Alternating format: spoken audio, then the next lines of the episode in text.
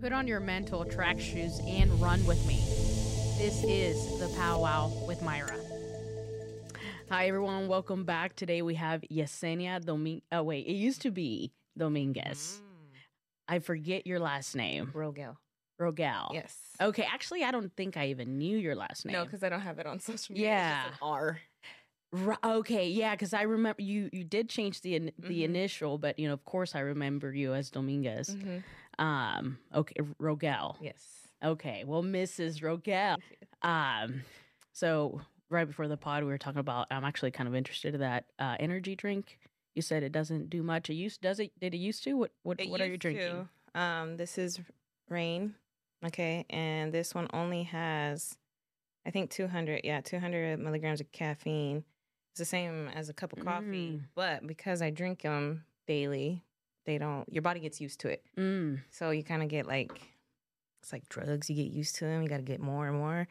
But these are my drugs, so Yeah. like there'll be a time period where I stop drinking it for like a month or so. That way I can kind of get my body used to Oh. back to it. Yeah. So I've been drinking coffee the last couple weeks. Plus this, it's like, all right, I can feel something, but it's used to be like, all right, let's go, let's go. But now it's not like that no more. Okay. Maybe I need to do that with my coffee. Have Yeah. a go get take a little break Yeah. because now it's just I I don't feel as you're saying that I don't feel like it does really anything, but it's just A that habit. nice taste It's in the habit. morning. It's a Mhm. habit, exactly. Yeah. Speaking of habits, um, let's let's talk about where life has taken us. I specifically, I'm interested on how you got into the body. Mm. It's not building, right? What what, what do you call it? It is bodybuilding. Mhm. Okay, okay. Um, so, but you know, we last saw each other in high school, Mm-hmm. high school buddies, including junior high buddies.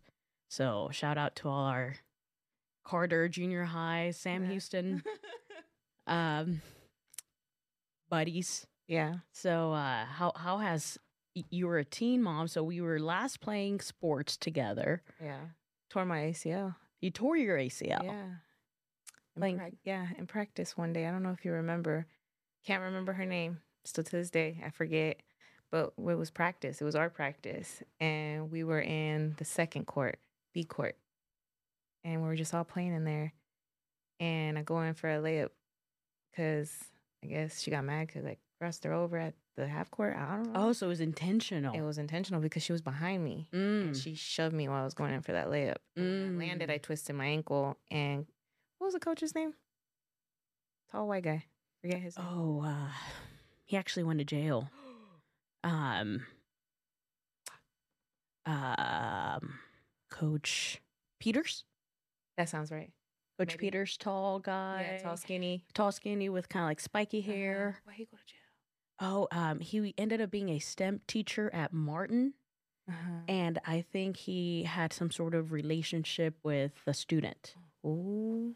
Okay. Well, that guy. Um, he told me to get up, and he was like, "Get up, get up, Dominguez." I was like, "Dominguez can't get up." Like I couldn't, and then I found out I tore my ACL when we, when I went back to basketball when we did a summer camp with the lady coach. I forgot her name, too. Um, I found out I was pregnant, and I tried to keep it from everyone, but I was like, "Well, I can't now," so I kind of threw that out of the window, and then I had to make the decision to graduate early because I'm like, I'm pregnant. I'm gonna have a kid. I don't need to be going to high school still with a kid. So I think my like senior, what is uh junior year, was kind of like combined. So it was like rush, and I don't feel like I don't remember much. I remember more of our ninth grade year and tenth grade year, but like with friends and stuff, I don't remember much interaction with everybody. Really? Yeah, because I was just so focused on going to school, going back home, feeding the baby, trying to do this, trying to do that, and a lot of like my gym time went away because um, I had I had credit for like classes I was taking in advance, but I had to take the other classes, so my electives got taken because I wanted to graduate early. Mm. So I was like, okay, did that. That was fun. Not really. Um, So, what inspired? Like, I mean, I'm sure, right? Like, you- you're inspired. You, you're you're a mom, but like, you know, not everybody takes the same path of hey let me do extra work while i have extra work at home Yeah. so that i can like plan you know you're planning ahead but but at the same time you put on all this uh more uh uh what would you call it uh more work on your plate so what inspired you to do that at that time I think um when I found out I was pregnant, I broke the news to my mom. And for the longest, I had been telling my mom, Can I graduate early? And she's like, For what? You don't just stay in school, enjoy school, enjoy school. But when she found out, she asked, She's like, When she told me, she was like, You need to graduate early. mm. And at first, I didn't understand it. I was like, well, Why do I got to graduate early? Like, me and my baby daddy, we're to be having fun. Like, be my, no, it, whew. My son was three months old when we decided, I decided that it was not best for my child to be in a relationship with his father. So I think even with that going on, it just kind of like pushed me more to be like, all right, you got to do this on your own. Mm. Um, at the time, I didn't think I was going to do it on my own. I thought, you know, hey, I have my family, I have his father to help out. Didn't work like that. Uh, our relationship went very astray, and it was just not the prettiest, and it was difficult at the beginning. But I guess what made me want to do more is I grew up a certain lifestyle, and I didn't like it. Um, my mom had to do all the work and seeing what my mom was able to provide on her own, I'm like, well, if my mom can do it with two little girls, I know I can do it with one little boy. So I just like kept trying to push and push and push that way it could be better for him. Mm. I always had to share a room with my sister. That's why I never had friends over because why would I? I, you know, I had to share a room with my sister. I didn't want my son to be sharing a room. I didn't want him to be, you know, not having the things he wanted. So I left high school. I went straight to um, a dental assistant program. And while I was doing that, I was still going to TCC and I started my associates. Uh, once I finished that, I got so involved in the dental stuff that I kind of just finished my associates. I was like, I'll hold off on school. Like, it's not for me right now. So I just, I decided to get a job that would pay me more than working at a fast food place or something like that.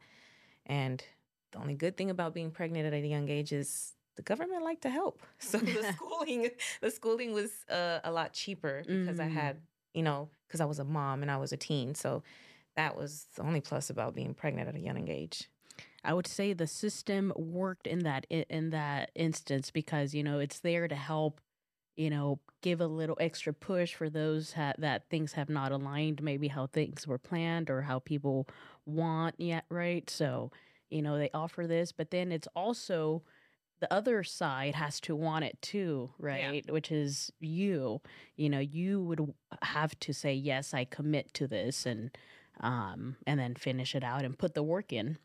Yeah. So I, I'd say that's that's a good, really good story there. It is. If, like you said, if you want it, if you If you want it. if you don't, it's just like, oh, whatever. I, yeah, whatever. I can't do that. So how old were you when when you got pregnant? I was 16, but I had them because I uh, just uh, at 17 because I had just turned 17. You just turned 17. and then I finished school that same year. Um, so I left that school and went to a technical school for the dental assisting program. Mm. and that was like I think like a six or eight month program that I did, and and that time I was working at a Pep Boys and a gas station at the same time because they were both part time jobs, working with me on my schooling, uh, and then having my son in daycare and or my mom helping me or something. So that was, and then I started working when I turned eighteen at the dental office. Mm. hmm Okay. Okay, that makes sense. So looking back now, what would you say what were the missing pieces of like the relationship not working out? And the reason I bring that up is because I feel like even sometimes as adults it's hard some people have a difficult time, you know, um find like looking finding look, knowing what to look for um or even understanding like values or you know how how things work what do you think what were uh, what were some of those missing pieces that that just didn't make that relationship work out at the time it could have been maturity too Well, I think a lot would have had to do with maturity and more so of his part because he's even admitted, Yesenia, it took me this long to, you know, figure stuff out. Cool. Took you your time. Cool. I realized it, I wouldn't say instantly, but I, what was a breaking point for me is it was just one day I was looking for, looking for something that I probably shouldn't have, but I'm glad I did. And when I did find it, I was just like, you know what? Woke the dude up. Hey, this is not going to work. Because before I did that, I had a lot of thoughts. I can't be with someone I can't trust. I can't be with someone that I'm going to be mm. fighting every day. Why would I want to raise my son in a household with someone that he's going to see us arguing all the time? It's better to Mm. not be with this person. But in my head, like if he still wants to be around, he's going to be around. And if he chooses not to, that's his choice. I can't push it on him. One thing I've learned, like I can just say in general that I have since the day that that girl pushed me and my tore my ACL. I'm not a spiteful person. I really am not. Um, have I done some spiteful things here and there? Yeah, but then I feel guilty about it because I'm like, dang, why did I do that? Mm. And one spiteful thing is like I couldn't I couldn't go back to that girl and say, It's your fault. This is I couldn't do that. And one thing I couldn't do to him was be like, You're not gonna get to keep him. You're not gonna get to see him. I gave him the opportunity. Did he take it? That was his choice. Uh, the hardest part doing it alone was the fact that when my son would be like, Mommy, where's my daddy? Ooh, um, he's out doing things. When he's ready to come around, he'll come around. I never not once said anything ugly about Wow. his father. I never tried to belittle him behind his back or anything. So that was one thing I told myself. I can't do that because that's me being spiteful. Mm. Um, me and my dad's relationship was very good when I was a little girl. But when I got older, he was he was gone. My mom had to do everything by himself, by herself. And one thing I realized was like my mom never did it. Mm. So when I would talk about my father in a way, my mom was like, I never taught you to be ugly to your father. I was like, Mom, you didn't have to teach me. I learned it. So my mother didn't have to tell me, hey, your dad's a piece of this. And I'm, or, you know, she never did that. right. So, What an What- example. yeah. And that was something that I realized I didn't know that I did it to my own son. I'm like, hey, I didn't, you know, talk crap about his father. I didn't do this. And it, like, I wondered, why did I do that? Because I'm not spiteful? No, because my mother did it to me. She didn't, she didn't put that in my mind Mhm. and I didn't want to put it in my son's. Now my son has uh, communication with his father, and it's new. It's only been almost a year for him, um, and my son's about to be 15. So I let that relationship grow how it's going to grow. wow. And my son is my child because the same thing. I, I, we were talking about one time, and I was like, hey, like, you know, how did, how are things with him? Like everything going good? He's like, yeah. And I'm like, oh, okay, so like, are you gonna start calling him dad or no? I'm just gonna call him by his name. Okay. He goes, you know, he's really just my father. I was like, well, yeah, I mean, he's your dad. He's like, no, mom, a dad should have been in my life. A father Mm. made me. I was like, whoa. Wow. This kid was only 13. Wow. I was like, hey. In the back, I'm like, Proud mama. like in the back, I'm like, yes. yeah. But it's like I didn't teach him that. I Right. Didn't, he learned on his own. Like the same one my mom told told me. I didn't I didn't teach you to be ugly to your father. You didn't have to. I learned. right. And that was something my son learned too. So he's not a he's not a bad kid. He's not a disrespectful kid, but he is He's an smart. honest kid. He's like, mom, mm-hmm. like I'm like, dang, that is the truth. Yeah. So Yeah, that's very impressive. And, you know, uh, that's a big applaud to you because you have been that example. Just like, you know, and for any- all of us, right? Like our parents are our examples and maybe the people we grow up with or any people that's close to us. So um, that his actions say more about you right now. Yeah, one thing that I got kind of got upset and I had to like swallow my own pill was um, when this process was coming closer to the time where he was going to finally be introduced. Um, me and my husband were dating at the time, and I told him that I was upset. And it wasn't upset because he's coming into his life. I'm upset because my son is my trophy. To me, I see a child as a trophy. I have worked so hard, so long every time anybody talked about him, oh, Eli's a good kid. He's respectful. He's smart. He's it. And it's just the compliments that you get from other people seeing someone for the first time or continuously seeing him. It's like, oh, he's a good kid. I'm like, that's my my trophy. Like, dude, I I got that. Like that, I did that. Like, and even if you know, You cultivated that. yeah, like that's that's mine. So I was like, he's coming in and he's swooping into my trophy because now he's gonna be in his life, and it's like, yeah, this is my son. Like, he, oh yeah, he plays sports. He does this. Oh, cool. Yeah, coming in taking my trophy, bro. Like you just swooped right underneath, and but I'm like, you know what? That's his father. I gotta relax. I gotta give him a chance because I had 13 years of my son's life. He's just now starting. So I'm like, I gotta give him something. Like I all right, let me breathe. All right. And I it took me a while to like, but I never wanted to take it out and be like, you're this, you're that. Like there's no right. point. And there's no point of doing that. And I think that's a problem that is very common when relationships don't work out and there's a child involved.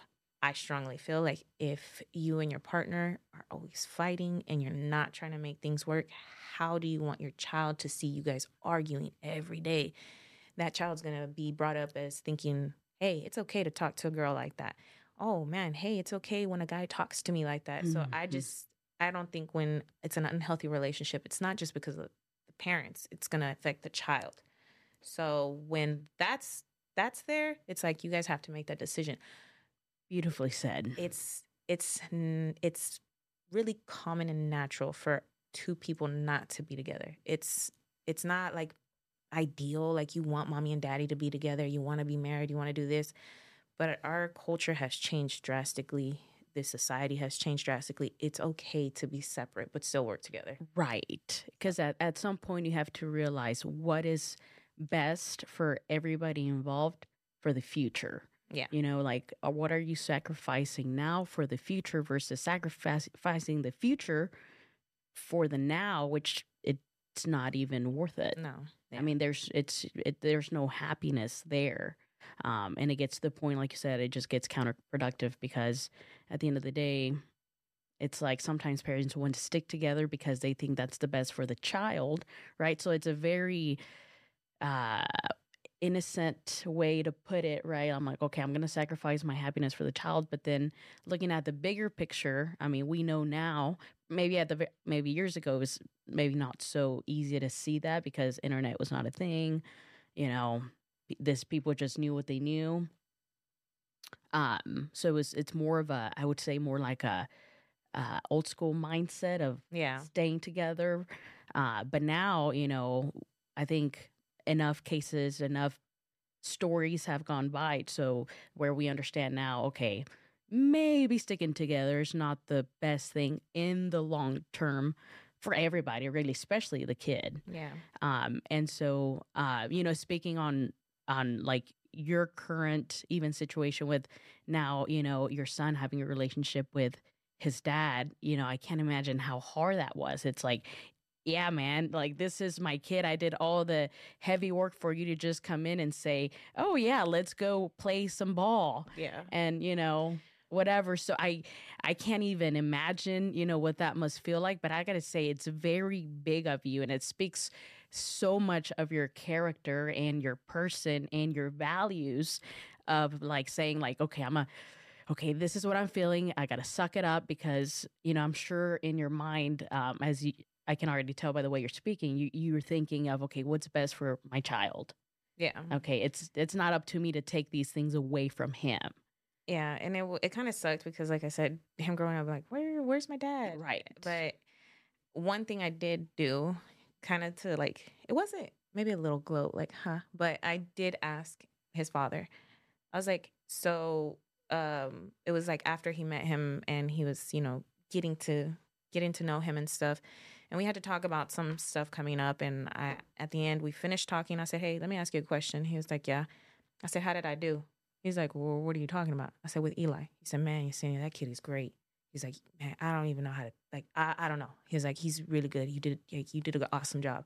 And I'm like, like in my head, I was like, Right. But it was really like for I, I did it more for him to see, like, Yes, for to think about it. to think about it. Like, hey, he's a good kid. hmm I did that. He's a good kid. don't mess that up. Mm.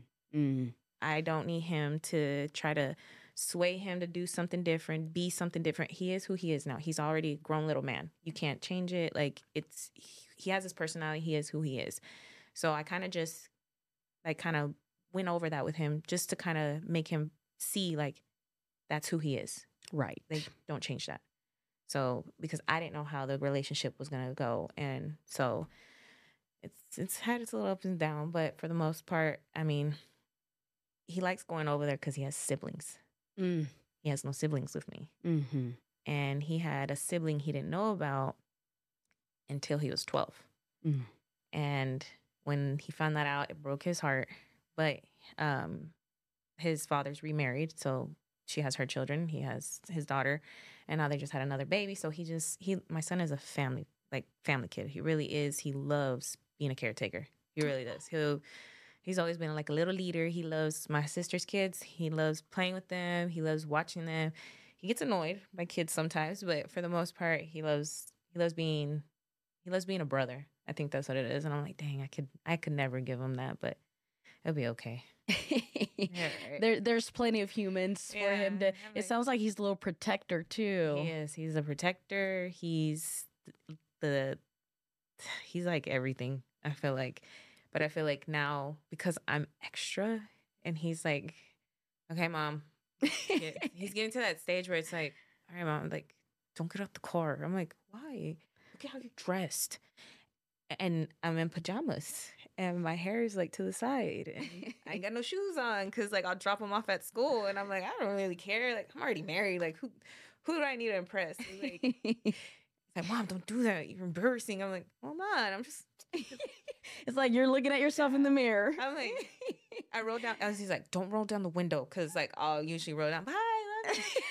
he was going to high school for the first time. He's like, mom, please, I'm telling you right now, please, mom, please don't. Don't roll down the window. I swear, mom. If you do it, I swear, man. I'm just gonna, mom, mom. I'm like, chill out. And as he's getting out the car, I put my finger on the window. And he's like, Mom, I swear. I'm like, what you gonna do? You gonna do nothing. And I was like, you know what? I'll give this kid some some leniency. i stopped being as as aggressive as I was with my extraness with him because it it distanced him from me. So Mm. he's like, I don't want to be around you. Like, why don't you want me to take you shopping, Mom? Because you don't let me pick out my stuff and da da. I'm like, oh, dang, but this one looks cuter. No, I don't like it, Mom. I'm like, oh, okay. So I had to oh. I had to tone my extraness down with him. When did you start noticing that? Probably when he was like 13. 13. Yeah. Yeah, makes sense. And the only reason why is he was like 12, 13. Someone that opened my eyes to it was my sister used to tell me all the time.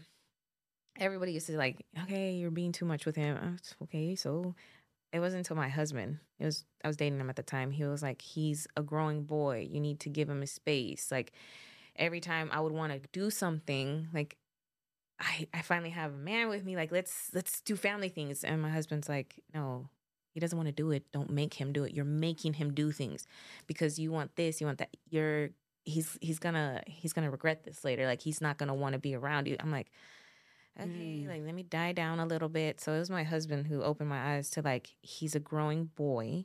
He's becoming a man. You can't baby him anymore. You can't like do that little kitty stuff that you like doing. And I'm like, why? You're like, he's my baby. Why? I mean, Like I Yeah. even ask for it. Like I used to just go up to him and like give him a kiss. He's like, and like now it's, I'll he'll ask me for something and I'm like, you want something, huh? He's like, yeah. I'm like, yeah, I do too. I did.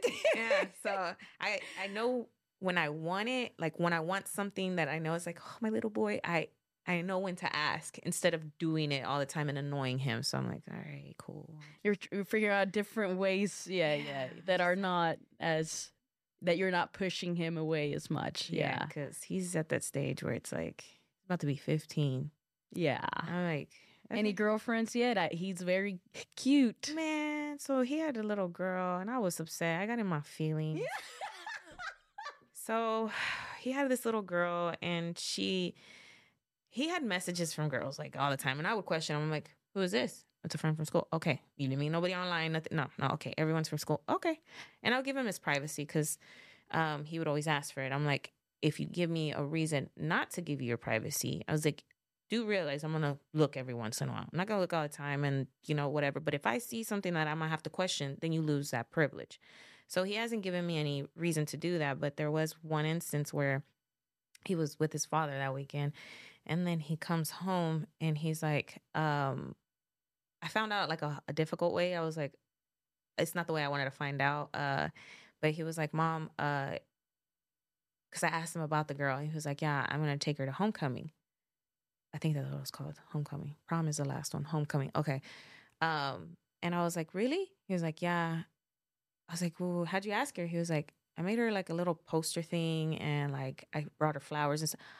Why didn't you let me do that with why when did you go get that stuff? He was like, with Eric.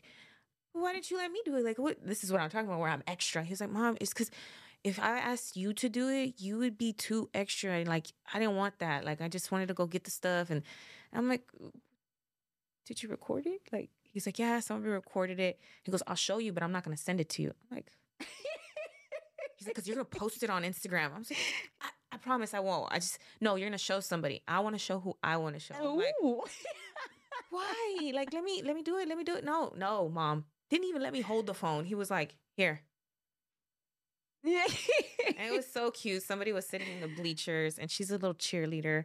Oh. And I was like, oh. And he's walking in with a little poster board and flowers and it says, Will you go to homecoming with me? And he gives her a hug. I was like, and then like wow. I saw some pictures of her. I was like, She's cute little girl. Unfortunately, he doesn't go to that school anymore, so he couldn't take her. So I was like, okay, sad for you, but okay, too bad. Let's learn. So he didn't get to take her. Oh, um, that's. Eh, I'm impressed. He thought about like even recording it because I'm his mother. Yeah. I'm extra. I've taught him how to take all my good photos. A lot of my pictures on Instagram, when we would go on trips and stuff, my son used to take them. Now my husband does. And even when I have pictures with my husband and we're on family events or something, my son's taking the photos. Mm. He knows what I like, what mm. position. Mom, you look fat. Turn around, like put your leg out, like turn your head. I'm like, okay, cool. Like my son calls me out on it. So Logan, you found yourself a little assistant for your photography stuff. He likes taking pictures, and um, I guess how I am with him and how I do my life in general. I'll record every moment. I take pictures of everything and be that extra and little does he realize that he's like that too. Not as intense as I am, but he'll in his own way. Yeah, he'll do his little videos with uh, like himself or whatever, like playing with the boys or whoever, whatever he's doing, he does right. it too. It's not as intense as me. I literally could like be eating, about to eat the food. Babe, don't touch that food. I need to take the picture first. Hold on. Like we take the picture of the food, and he's like, like, yeah, yeah, I'm done now. I'm done now. Okay. yeah. Yeah. A, a, a, boy acting like a boy. Yeah. but recently, he doesn't have any little girl that he has told me about. Yeah. And I asked him, I'm like, are you talking to anybody? No. And I asked him the big question. I'm like, puppy, uh, you haven't done anything, right? Mom, don't talk to me. I, I'm just, I'm just letting you know. I should, I just don't want to be a grandma. I just want to know. I want you to be smart. I said, because he's like, well, you got pregnant at a young age. Exactly. And if I could have not, I would have not, but I did. And I don't regret it. But I missed out on a lot of my young years because I had to do this, this, and this. I don't want you to miss out on it. Right. And he was like, okay. So I made him a deal. Oh, what's that? If you wait till you're 18 to even think about having any babies, I'll give you $5,000. Oh. If you wait till you're 21 anything after, I'll give you 10. He's like, deal. I'm like, okay, at least I got it, you know, incentives do work. So I hope it just like, nah, I need the money. so maybe uh maybe they will work. Yeah. Yeah, we'll see. That's uh that's funny. You you d- do you normally do that with him like make deals? Oh, everything is a deal now. Oh, is it? Yes. You're building a little an entrepreneur. Oh, no, he yeah it's been like that since he's a kid. It's ever like it was more of finish your vegetables and you can do this. So it starts young. You don't realize you do it, but as he got older, it was like okay. And he was used to that now. Yeah, he was used to it, and I think where it started changing is when he got a little bit older, like maybe ten or eleven, and it's like, no, mom, I don't want to take the picture. Just take one picture, and I'll buy you that candy bar. Okay, cool. And so now it's progressed to like mom, oh, I wanted to go to, we did plan this trip to Daytona. And he's like, I don't want to go with you guys. I'm like, why? Because mom, you're extra. And I just, I'm not going to have fun. And blah, blah, blah. I'm like, son, we haven't taken a family trip in a while. Please, just this one trip, have a good mood. This, okay, if I do that, then can I get this or what? And I'm like, but you have to promise me at least get two good pictures as a family. He's like, but if I do that, then I can do this. This. I'm like, no, you can't do this one. Uh, you can do this one. Well, what if I? No, no, no. We'll like compromise with each other. I'm like, fine. Wow. And he really makes me shake his hand. Like, like deal. Yeah. Oh. No, no, mom. Deal. And he'll grab my hand. He's like, it's a deal. I'm like, okay, whatever, fine. So he's he's he's horrible at it. Anything. like Oh yeah, he's a he's an entrepreneur already negotiating. Like, hey, we'll go out to eat. Okay, can we go here? No, I don't want to eat that. I'll buy. I'll, I'll pay for the food. Fine. Okay, we well, get what you want because you're paying, of course. So that's that's uh that's funny. Um, but it sounds like it works. It's Yeah. it's progressed up till almost fifteen now. yeah, so uh, better be saving because it looks like uh inflation is here and Nah, this rates keep going up. He's he's he he used to. He doesn't have as many anymore, but he had a lot. He has a lawn service business, and he has two two neighbors that you know are the steady ones that he does every every every week or every two weeks. But he had a couple customers, and he saved his own money. And Wow. ever since he started doing that, and this was probably when he was like thirteen. Um, it was, Mom, I'm gonna to the store for what? I'm gonna buy this, this, and this. With whose money? I got my own money. Oh, okay. So now it's mom, I'm gonna go do this. I look at him, he's like, I'm a I'm gonna pay for it. Or his uh what is that thing called? Uh PlayStation, the PSP, something plus some game thing that you have to buy. Mm-hmm. He'll tell me, Mom, it's twenty four ninety nine. I'm gonna give you twenty seven because of taxes and all that, and maybe you'll get a couple cents. But here, here's here's twenty seven dollars. I'm like, he pays for his own things. Wow. Yeah That's very impressive. and I think when he was younger, when we'd go out to eat and stuff, I would try to teach him how to tip. So I'm like, basic tipping is 20%. Eli, how you do that is, let's say your bill's $100. You take the 10, you multiply that times two, $20. If your tips uh, total's $40, take the four and the two, $8, like something like that. And he's like, Mom, but what if they did really good and I want to give them more? I was like, then you give them more, but that's the base. Like, that's what you start off with. He's like, okay. And I think ever since he's little, he's always been like more of Wow. yeah, giving and stuff. So I'm like, okay. Yeah, I mean that that is so impressive and good for you. You know, I'm taking notes as you're speaking. I have a much younger. but she's daughter. girl. That's even worse. Why do you think so? Because um, I I forgot who said it, but it was a man. I want to say it was Steve Harvey or some some famous person that says, "I spoil my daughter on purpose. I spoil her. I give her what she wants. I do this. I do that." So she has these standards. So when she meets a man, that man has to meet those standards and above to be able to give my daughter, his wife, what she needs and wants. I'm like, that makes sense. It makes sense for the dad to spoil the daughter for that reason because she he doesn't want her to feel that Lower her standards that Yeah. she's worth less. yeah Or whatever that means. Yeah, yeah. yeah so you gotta have him spoil her more You taking notes? Cause I am. um and you're you're teaching your son to be worth that man Yeah. for to be to be able to be the best version of himself and be able to get you know find and get or more so find um his happiness. Yeah his big thing is he's caring. I'll be asleep in the living room and i fall asleep there and i wake up in the middle of the night with the blanket. I'm like oh my son.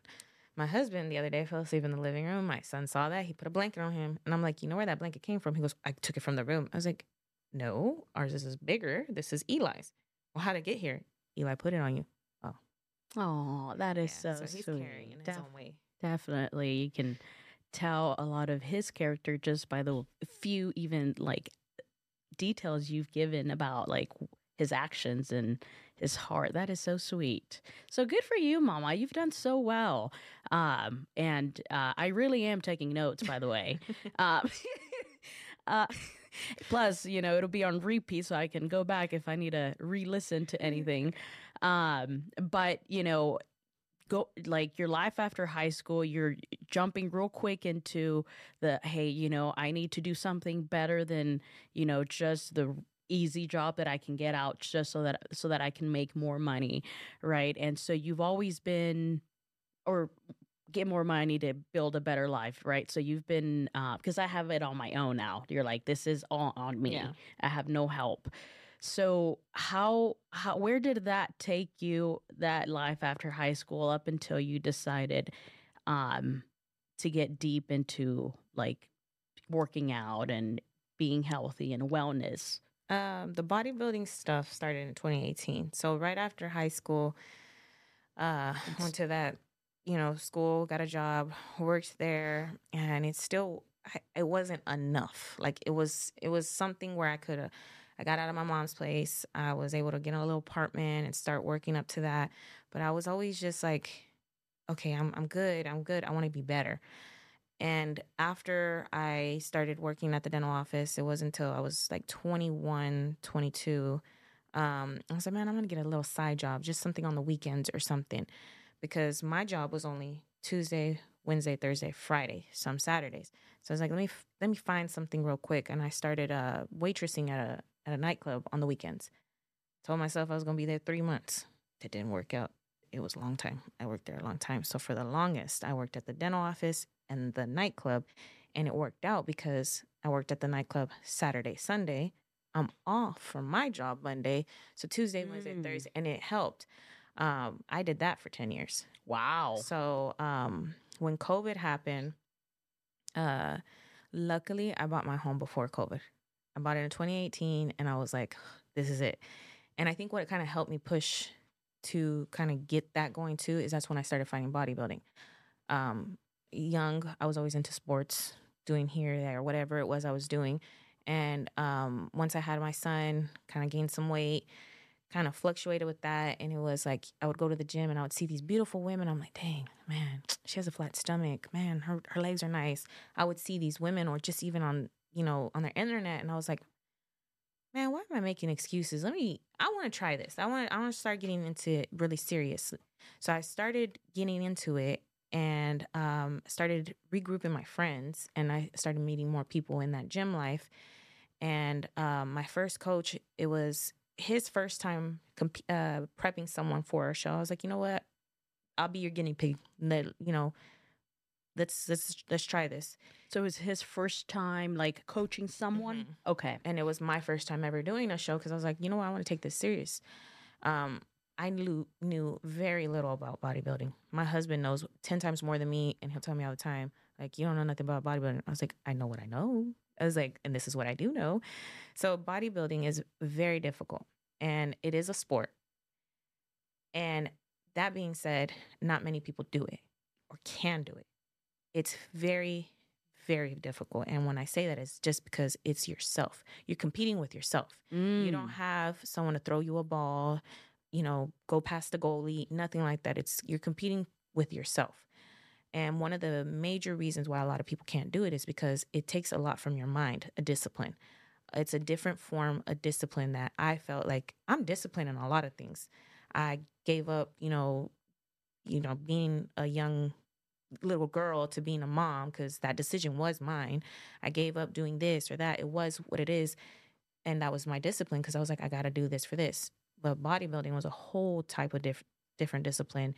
Um, going from diet to waking up at times I didn't want to, to sacrificing, you know, what I had to to do what I needed to.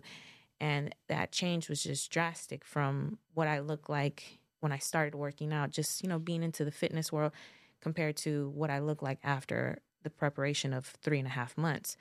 And it was very mind blowing. Like I didn't I didn't even believe myself. I was like, but now when I look at my pictures from my first show compared to now, I'm like, yeah, I didn't even look that good. But but then I was because what I did look like to what I went, I was like, man, that's amazing. And I did that. And I started when I started doing bodybuilding, that's when like I was like, nah, things have to change in my life. So that's when I was like, let me I started I got my house at that time. I was like, you know what, I'm gonna do this. And it was very it's a very selfish sport. I'll tell you that much too. You can't you can't it takes away everything. It takes away time from your family, it takes away time from your kids, friends, your work. It takes away a lot. So you have to be able to be dedicated to it and take a lot of self discipline. And the only positive out of it is my son is old enough where I'm like, okay, like I would take him to the gym with me and he would spend most of his time at the gym because that's where I needed to be. And he was okay with it because he's little. Like he was like, I think, wait, what, five years ago? So he was like eight or nine. So he'd just like be playing his games, whatever. And I kind of felt bad now that I think about it. I'm like, dang, he was, he spent a lot of time in the gym not having to be there, but he was there. And once I started doing it the first time, I was addicted to it because it was like, um, I accomplished that. Like the diet, the workout, the waking up, this, that. Like I was doing cardio for like two and a half hours a day. Like mm. in the Mm. morning and after my workouts, I would be at the gym for two hours. I was sweating. I was, it was just a lot. And when I started that fitness journey, I kind of got addicted to it. So I did it another time and I got ready for that show. And unfortunately, uh, three weeks before my show, a big, major, life changing thing happened to me where it was just like, I can't do it. Uh, that's something I don't want to really talk about, but it was a, a drastic moment in my life where it opened up my eyes that I could have lost everything. I literally could have lost everything my home, my family, everything, my money, everything, but I didn't. And I had my family to be there to help me when I needed them the most. And my son was there to be supportive, to be like, Mommy, Mommy, hey, I love you. I'm okay. So that happened and uh, kind of went through like something mentally because I had been prepping for the show for three months. And then three weeks before my show, I just gained a lot of weight and it just made me depressed. And um, then COVID happened. So I was like, I lost my job because of COVID, uh, both of them, the dental office and the nightclub. I lost both of them. COVID happened. I'm like, so I'm in my own mind Mm. At home, gaining weight, still depressed of what happened and what I'm going through. Now, COVID. So now I'm even more isolated. So I'm like, all right, I need to change. I converted my shed into a gym and I started working out, and people saw that. And they're like, Do you offer training? I'm like, Yeah, sure. And I started training from my home, and that was my income. I was like, You know what? All right, cool. Um, I don't know if you remember Matthew Holloway. Yes. He was one of my clients. Stop. Well, he Yeah. transformed himself. Yeah, he uh when he first came, Actually, I've thought about reaching out to have him on the pod too Yeah. because of that reason. I was uh, Okay. There was a couple people. It was just you know social media, whatever. But Matthew, he was like, "Hey, uh, can you train?" Because no gyms were open, so that was my ticket. Everyone's like, "She got gym equipment. She has gym equipment." So uh, Matthew, he he knows how to train himself, this and that. But it was more of the discipline, and I Mm. kind of did. A, a slight prep with him, and uh, our before and after pictures. He he dedicated himself. He followed that diet, and it's it's a thing that I say is you're black and blessed. Like, bro, you you, got muscles like naturally. I seen a six year old one time, and I was like, "Does he work out?" He's like, "No." I was like, "Dude, like, six pack. Yes, Yeah. abs." I was like, so it's just like, and that's that was one of my clients uh, where I had a big transformation. And another client, her name was Chris. Uh, I met her through social media. Never knew who she was. She was just following me on social media, and uh, she's one of my transformation clients too. And I still talk to her to this day. And I absolutely love her. And I'm like, you know what? I'm motivating these people. All right, you know what? I'm gonna start doing a show again. So I started, you know, um, I reached out to a new coach, and uh, this coach was in Virginia, and I just started doing. Um, I don't need a coach to like guide me of like pushing me to lift weights. I just needed the accountability. That's what it is. I could probably diet myself, but it's more of accountability of uh, having someone to be like, oh, I got to do this because this person said it. You, I got to show. it. Like it was, you had to drop a certain amount of weight. You had to eat certain amounts of foods. Like cooking, it was just stressed so much. And my sister helped me my first time um, cooking my food and stuff because that takes a, a lot of time. Because I don't want to be cooking everything every day. Mm. I had to cook for three to four days worth, stack them up, eat exactly the same thing over and over for three months. And my carbs were taken away the first month. That was the difficult part. My second show um, was a bigger change. Um, and I liked it. I was like, okay, I like this coach. And um, this was in 2021 that I was like, all right, I'll start another show. And this is when I met my husband. So I was like, when I met him, he was a power lifter. Mm. Um, and he's always been into fitness, been into lifting heavy. He's six foot tall, thick man. Like, mm. okay, uh, but yeah, he's uh, so when I met him, he knew about bodybuilding, and and he was like, yeah, I follow this person, I like this and this, and and I saw like he really liked it. So I'm like thinking to myself, well, why haven't you never done it? Mm. Like, why are why haven't you done it? Like, and this was things I thought to myself. So I was like, you know what? I reached out to my coach again. I was like, hey, me and this guy, we're gonna we're gonna do a prep together. Can you know give me the price for both of us? I did this and that. And when I told my boyfriend at the time, I was like, yeah, we're gonna do it together. He was like, okay. I am so happy we did it together and that I had already experienced what it is to be in a prep because the first one is the hardest. Mm. And when I tell you that I know this was my person, that I was supposed to be with this person, is because we did that together. We were getting tanned one time the day of the show, and the lady was like, "Yeah, I mean, my my husband were prepping together, this and that." I was like, "Oh, really?" Like, I was like, "How's it going for you?" I was like, "Cause I'm doing it with my boyfriend." She was like, "I'm about to murder him. I'm gonna kill him. Uh, I'm gonna divorce him." I was like, "Really?" She was like, "Yeah, we've been married for ten years, and I'm about to leave him." I was like, Oh, she was she being serious? yeah, she was like being oh, serious, this like- is not sarcasm. no, it well, I Maybe. I, maybe it was. I don't know, but the way she made, I know it was because of that. She said, "If you can survive this prep with your boyfriend, she was like, you can survive anything." I was like, "Really?" She's like, "Yeah."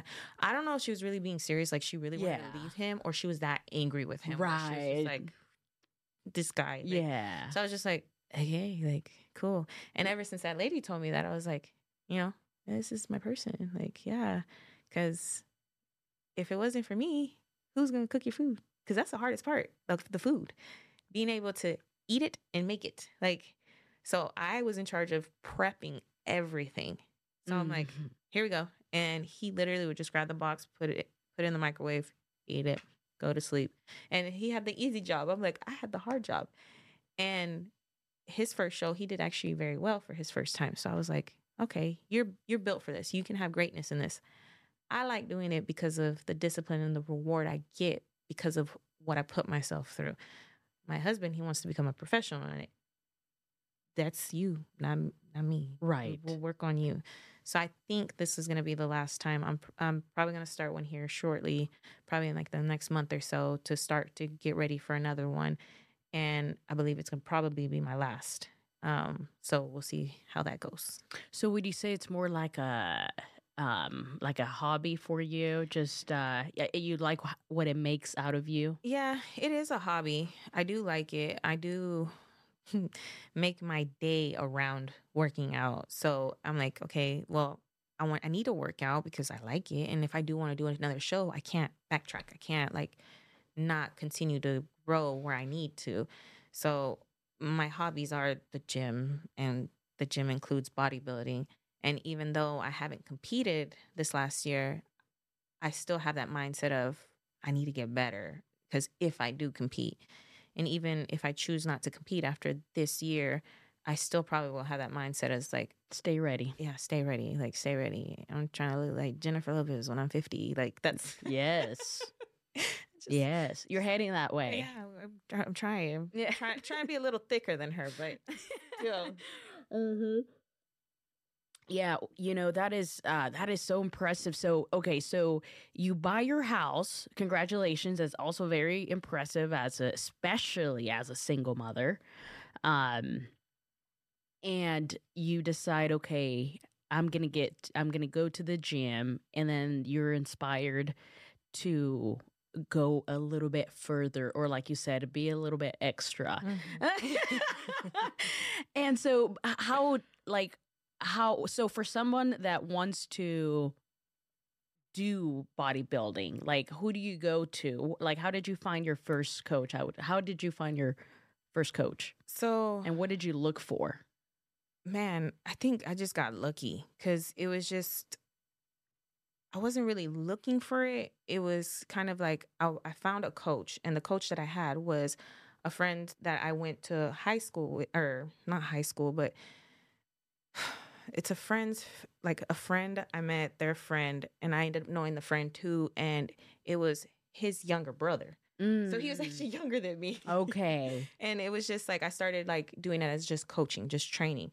And then I was like, you know what? I've never trained like for bodybuilding. And because I was so involved in the gym, I started noticing like, okay, these big guys, they're not just like working out, they're doing it for something. And bodybuilding to me was like, like I didn't even know it existed before 2018. Mm. I was like, holy crap. Like, and then that's when I started realizing bigger names. So I was like, oh, this guy, like, I didn't know who Ronnie Coleman was for the longest. I was like, who is this? Like, and it's funny, I mentioned that name to my mom, and she was like, oh, he was a police officer for Arlington. I was like, how do you know this guy? like, you're not even in the field. Like, how do you know? But it was just like, I guess something that was, that she knew for some reason. But Small world. yeah, it really was. But like, he's a eight time Olympian champ, and he was massive. He was probably as big as this curtain. Like he was huge. Like he's I'm exaggerating, but he was huge. He's a really big name, very famous in bodybuilding, and bodybuilding to me was like it was. I didn't know. I didn't know it existed. It was a before- stranger. Yeah, like before 2018, I was like, all right. And then just being in a different environment, seeing that, I'm like, at first it was like, oh, I want to try it. Like, but then I realized, like, into it, I'm like, dang, this is starting to get hard. And I'm like, wait, I actually like that. Like, it's getting harder. So let me try it. And it was more of, I have to, a point to prove to myself. It wasn't because I wanted somebody in the outside world to be like, oh, yeah, I, it was to me. It was like, okay, I, I need to do this. I need to finish it. And it was just like, slowly but surely I was like growing into it more. I was like, okay. And then I got a little bit better at it and better and it keeps going.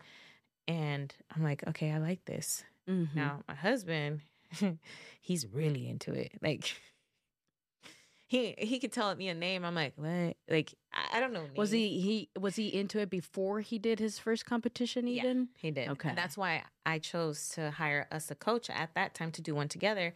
Cause I was like, he's really into it. Like, Mm. but why haven't you done it? why? What was his answer? Um, let me see if I can remember this and not get this wrong. I think it was. I think it was just. I want to say it was just like the like Just the didn't think of actually doing, it. Like, right, the actual yeah, signing like, up. let me like let me do it because I know he knew where to get a coach. I knew he knew where to get what he needed or whatever it was to train and. But I, I think just the initiative to do it. Mm. It's like I think he That was worried, push. yeah, like worried about other things. Like, Mm. eh. but once he did it, now it's like, okay, we need to figure something out so we can do our show, or I can do a show. Because like I told him, I was like, I don't see myself becoming a pro. I don't. I I don't see myself doing that Why not? because um, people that take it to a pro level are very very passionate about it, and I believe that I'm passionate for it in a different reason. Mm. So my passion for it is more of an accomplishment. And every bodybuilder, when they do it, it's an accomplishment and that's their self drive. Like, yes, we did it.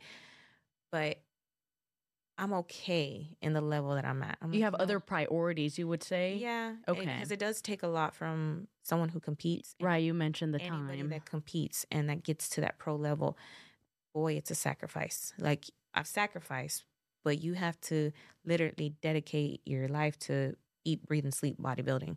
I have some friends that, you know, they started off, you know, same level as me and now they're at, you know, a pro level. And it's like I seen them put the hard work. I've seen it. Like I'm like, yeah, like they- Wh- what does a, a, a day look like Of a Um, bodybuilder. of a bodybuilder? Say when you're prepping, what is what a, what does a regular day look like? I would say typical. Like Yeah. I know a lady that she wakes up at three o'clock in the morning just because she has clients that she has to train. She wakes up at three in the morning, goes does her cardio at four in the morning, trains a client at five, and does this. But she's crazy, and her name is Kiwi, and she's crazy. I love her to death. But um, normally, what I would say any bodybuilder is like, you wake up at that time, five, six o'clock in the morning. You have to do what's called fasted cardio, meaning there's nothing in your body. You had your eight hours of sleep, ideally, and you wake up and you do that fasted cardio if that's part of your workout regimen. Uh, some people don't have to do it fasted in the morning. Some just have to do it post. Whatever it is that your coach knows that what your body needs. Um, and uh, once you do your fasted cardio, you got to eat your breakfast. And your breakfast, it has to be weighed out. Everything has to be weighed out. And most people, I would assume, make their breakfast like right that day. Um, it's more of like the meals, the chicken that is that's already pre cooked. That I feel like it's already pre cooked. You just weigh it out, or if you weighed it out the day before.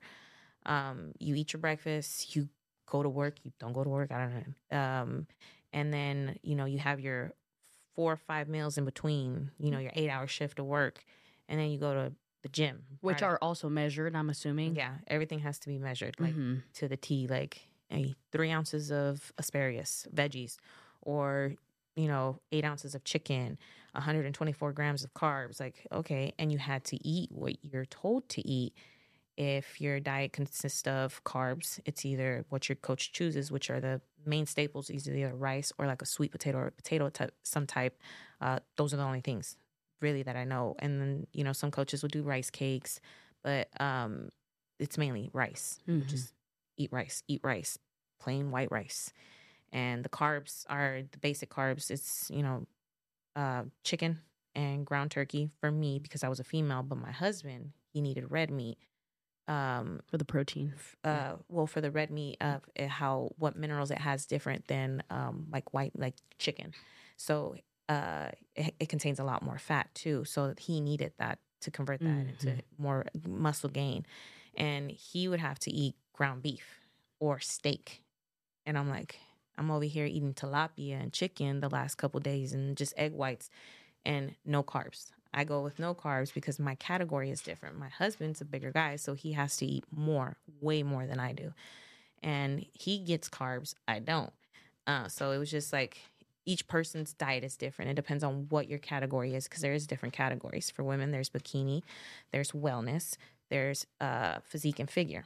For men, there's classic physique, there's classic, there's open bodybuilding, and there's like levels open bodybuilding, this heavyweight, lightweight. There's a lot of categories. Mm. And for most bodybuilding shows, they go for the men because it is more common that the men. The, what did I? I forgot who said this. I'm not saying it, but somebody said this. I heard it once. Bodybuilding is like people go for for the, it being like a freak show. Like you want to know what the biggest, baddest. Like it's like it amazes you. It's like I'm like I wouldn't call it a freak show, but yeah, like I forgot who said it. It's not me saying it. Yeah. I remember watching an Instagram video. I was like, that was kind of mean, but all right. But I get it. like Yeah, like, I get it, but I was like, all right. But most of the time, it is for the men, Mm. and um, and it's it's not uncommon. So it's like, but you know, bodybuilding, I feel like has grown over the years, and it's a lot more talked about than it was when I can remember. Um, and it's just the only thing that I can say now about bodybuilding is like I feel like sometimes it's it gets taken away from the actual way that it's supposed to be. Like some the sacrifice that you have to do to do that bodybuilding show. I've seen influencers online that say, "Oh, I'm a bodybuilder, but yet I've never done a bodybuilding show." Mm. Um, bodybuilding is building your body. I get that. Like that is a bodybuilding, but for people to say I'm a bikini bodybuilder, but yeah, you've never done a show, you've never actually stepped on stage. I don't feel like you should categorize yourself like that right. the diet that it takes to you know to do these shows it's like it's intense and you have people just eating you know junk and you know doing shows i'm like it just it takes away the whole principles of the bodybuilding Mm, the principles, Yeah. right, right. yeah that's yeah. my husband's subject if you get him on that one it's like all right okay, may, maybe uh maybe we will. It sounds uh it sounds interesting. You know, I love it when people I, I especially love talking to people when they're so passionate about something, whatever that is, fill in the blank. But, you know, because um I think you get to the nitty gritty, for example, you know, you know, you're getting very detailed with the discipline, right? It's Mhm. not just, yeah, I do it or, you know, eat, cheat every once in a while. No, it's like it's for a specific amount of time, it's what it is. yeah you literally have to eat what you're supposed to eat not a gram more not a gram less not this not skip a meal not oh i'm gonna have a cheeseburger this weekend because i deserve it. No there are cheat meals but it goes based upon what your body You have is doing. parameters. yeah like what your body's doing in those weeks. Oh, okay like you need a refeed that's what it's called. And that's when your coach will say hey yeah you need a refeed. Go get a cheeseburger no cheese no fries no nothing like that just the burger Would that be depending on like the weight or your measurements? yeah everything of how Right. how the coach sees your progress Okay. if you look too flat they're gonna be like okay you know your show's next week you know go have a refeed it just depends and people that coach need to know how to coach because sometimes you have people that don't know how to coach Mm. to be like, oh yeah, do this, this, and this, and it's like, well, that's why that person looked like that because you didn't coach them properly. Yeah. So, So, so if somebody's looking to do, you know, any sort of training or maybe looking for a coach, like what are some of the things they be should they should be looking for in a coach to get a good coach? What would you say some of those questions should be? Um, the main question I think that someone should ask uh, when trying to find a coach is you tell them what you need and they they can take that. Not for them to be like, no, you need to do this, this, and this. Like this is what your you know priorities need to be. Mm, No, my goal is this, this, and this. That coach needs to understand that and be like, yeah, you know what? Let's work on your goals. Not, I've I've seen it before where it's like someone will say, hey, I want to be, yeah, I want you to be my coach. Like I want to do this, this, and this. Like okay, yeah, but I think you should do this, this, and this.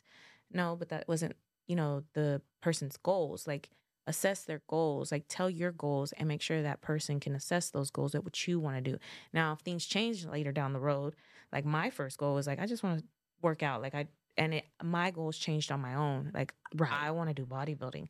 So that's how mine went. So i feel like anybody that wants to find a coach um, i feel like coaches are more for accountability and for also educational purposes. Like if you don't know and you're going to the gym like you don't know anything i do recommend if you go with a coach or someone that does know something about weightlifting fitness or something so you have some type of guidance. Um, youtube can only do so much um, but i feel like the main one would be make sure that your goals are assessed first and that's Mm. what their priority is your goals not what they're telling you your goal should be it's like your own hmm Okay, so it sounds like somebody that it's more like a listener that it's invested in you, Yeah. not what they think of what you should yeah be or do. yeah or someone just trying to collect money from you because it, it can happen like oh you know oh yeah yeah yeah, we can train you and it's like you're not guiding your client. You're not doing this for your client. You you have to do something for you. It's not just oh yeah bend your elbow. Oh yeah do this. No it's a, a lot more than just telling them hey do this. It's it's you build a relationship with this client. So they start confining in you like they'll they'll but like you know they want you to give them that comfort to be like i need that push. So you got to help me push. And that's Mm. accountability is what I, I feel like a a trainer really is. Uh, accountability is a one thing that when you hire someone that's what it's for. Mm. it you know like i said some people need that lesson learned like oh i don't know how to work out. Cool. Once you learn how to work out then why do you need a coach? Mm. accountability. Mm, to be like great point. yeah to be like do it. You know i i i agree 100% you know um the only coaches i've had other than sports was when i joined Orangetheory. Fantastic coach. I also want to have her on um which is coach ellie um and then now i train jiu-jitsu you know and and um so i like me looking at i always look at coaching because i take it very seriously too and I never looked at it as much as when I joined Orange because when I joined Orange, I was like uh, 50 pounds heavier than I am now. And I went in there because I wanted to lose weight to train jujitsu. And I hated being on the treadmill. I I was first introduced, or not first introduced, but it was when I started using more often the uh, rower. Um, and I hated it. Well, this coach, Coach Ellie, she made me love it. Now I love the rower. Like sometimes, especially if I need a quick workout, the rower, and I love it. I and it's so that was to me that was so mind blowing about how good like coaches can be not just to coach but actually to inspire you to go in there and do something that most people hate doing. You walk out feeling great feeling inspired feeling ready to go make the world better. Um and it was her really um so every you know and so when you talk about like you know uh, a coach won't just tell you how to do the right forms it's somebody that's going to push you and inspire you uh, in whatever way that is and and and want to make you want to keep coming back to keep doing it and Yeah. do it better and more and you know keep evolving you know for you it evolved into just working out it evolved to you know bodybuilding so it sounds like you had great mentors because if, you would have had some people who were like yeah you know i, I don't want to be here i don't want to be around this and you know maybe you know, who knows what how that could have turned out. So, yes, when you talk about like trainers, I mean, and you know, I wanted to pick your brain on that because you know you obviously achieved a lot, um, and um, that's interesting. You say that, Definitely. yeah, yeah. So, you know, you you start your competition, um, and so what at first what was the hardest thing for you to get disciplined at?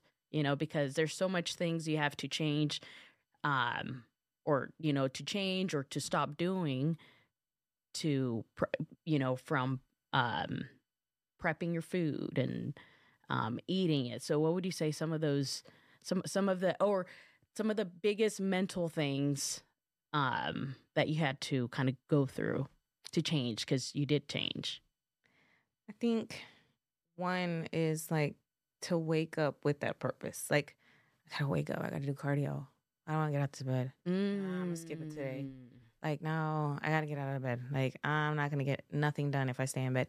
And that's just like that goes. That started playing in my life too. I'm like, cause I got comfortable Mm. because I was working. You know, I had my job. Okay, like I was doing okay. I was like, ah, okay. You got your so I'll, house. I'll sleep in today. Like, no, it it gave it gave me more of a reason to like get up, Like, get up, get up. Now Mm. you got to do cardio, and I still implement that to this day.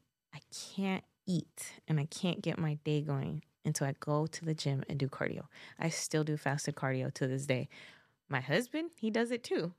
Uh, there's some days he's like, eh, not today. But he he he's gotten like that too, where it's like, I'm gonna go do fasted cardio first. I'm like, okay, cool. Like Mm. I can't get my day going without doing fasted cardio. Mm. Sometimes it's pointless, but I'm just like, I'm gonna go do it. I'm gonna go do it. I'm gonna go on the stairs. I'm gonna go run. I'm gonna go do something. Like I'll just, I'll go sit in the sauna, wake myself up. Most people go in the sauna just to like relax after their workout. No, I go in there to wake up. I go in there and I stretch. I'm like, all right, now I'm sweating out. Like now I need to get up. So I do my cardio like that. Um, so that waking up, just trying to find the motivation to be like, I have to get this done because like I gotta do an hour. And when that hour, like 37 minutes hits, I'm like, okay, okay. All right, you're almost done. You're almost done. Home stretch. That and then like the hardest, the next one was like making myself eat because I don't want to eat that that nasty food. Like it was just getting so tiring and boring.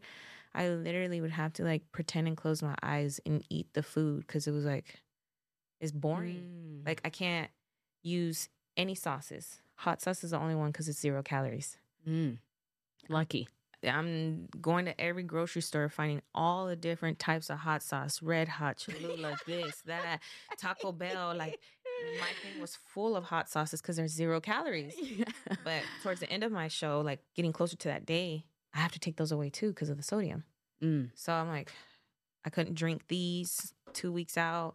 I'm like, I hate my life. Like this is this is horrible. Why am I doing this? And then after, you know, the two weeks, those are like I felt like those were my hardest, the last two weeks. And after that, I'm like, man, that was good. Like, oh, I can't believe I did that. So just yeah. motivation to wake up and then eating my food. I would hate it. I would, Yeah. Sometimes I would just instead of cooking my egg whites, I would drink them because I'm like, I'm about to eat this. I'm about to eat this, and I would drink them. And one time I tried to blend my chicken and eat it with my egg whites. that didn't work out. It didn't work out. I won't. It didn't work out, but it was okay. Yeah, yeah. That's uh, uh, the, the funny the the things that certain things make you want to try. Yeah, I learned how to make pancakes just with egg whites and cinnamon. Uh, literally Ooh. spray egg whites and cinnamon. I learned how to make. How do you do those? Uh, you fluff the egg whites. Uh-huh. Fluff, fluff, fluff, fluff, fluff, fluff, fluff. Yeah, you just Until they're like yep, and then you just pour a little, flip it, and put sugar free uh, syrup on it. Uh, Mm. Spinach tortillas. You grab a, a little bit of spinach, egg white, blend that up, and then put it on the pan. Flip it, and it becomes a tortilla. Oh, I fried my tilapia so hard, it became a chip. I put in the air fryer for so long with seasoning. I would take it out, and it's like, just eat it with like a chip. Yeah. I came up with some weird things, and even my husband That's like- awesome. I love that. Like he would be like, "What did you just do?" I'm like, "I made a muffin with protein powder, a little bit of oatmeal, and egg whites." And he's like, this is actually pretty good. I've made all kinds of stuff, and I'm like, because I get bored. I'm like, I don't want to eat that today. So just, wow, you get I creative. get very creative. I'm like, well, oh well. Yeah. so, uh, how does how's, how does your son take after you like up to this point with in regards to like the, um, you know, the the fitness world? So he has his own fitness, um, I guess fitness ways. He does Muay Thai. Um, Mm. he does baseball, and uh, he likes both. Uh, but he's a kid, so he likes his chips. He likes this and that. And it wasn't until he started getting into Muay Thai that he realized, like, all right, I like you know losing weight. So he did get a little heavier. Um, and then when he started doing that, and then on top of the fact of my husband being like you my husband can walk by a mirror and you think girls are bad? My husband's the worst. My husband will walk by a mirror and be like like like baby you don't you don't have to like and he's like no i don't. I'm like yeah you do. So my son does it too. So my son will flex because now my husband has like done it so many times. I'm like eli does it too. Um but it's funny. he'll he wanted to do a bodybuilding show. Um, I don't know if he still wants to do it, Mm. but um, for the most part, I cook the way I would if I prep. I mm. literally grab two packs of chicken, I season them, whatever I do, put them on the grill. They're good for three days. We all eat the same thing every day. I am that boring of a cook. I will still cook like I'm prepping for a show. So I grab big old container of chicken, big old container container of ground beef and rice. And every day we have the same meals. Every day. Makes it But easy. It makes it easy. There's days where I cook like I'll, you know, a steak, some enchiladas, some something random, and I'll cook it. Um, but for the most part, out of the whole week, we do that, and then on the weekend, we'll kind of like, eh, whatever. But I mix it up. I like, you know, d- put different sauces. I'll make it into a burrito one day, or you know, a salad another. So it's easier because it's already there. And a family of, I consider my husband like three people. So a family of five, that it helps. yeah. So- eats a lot.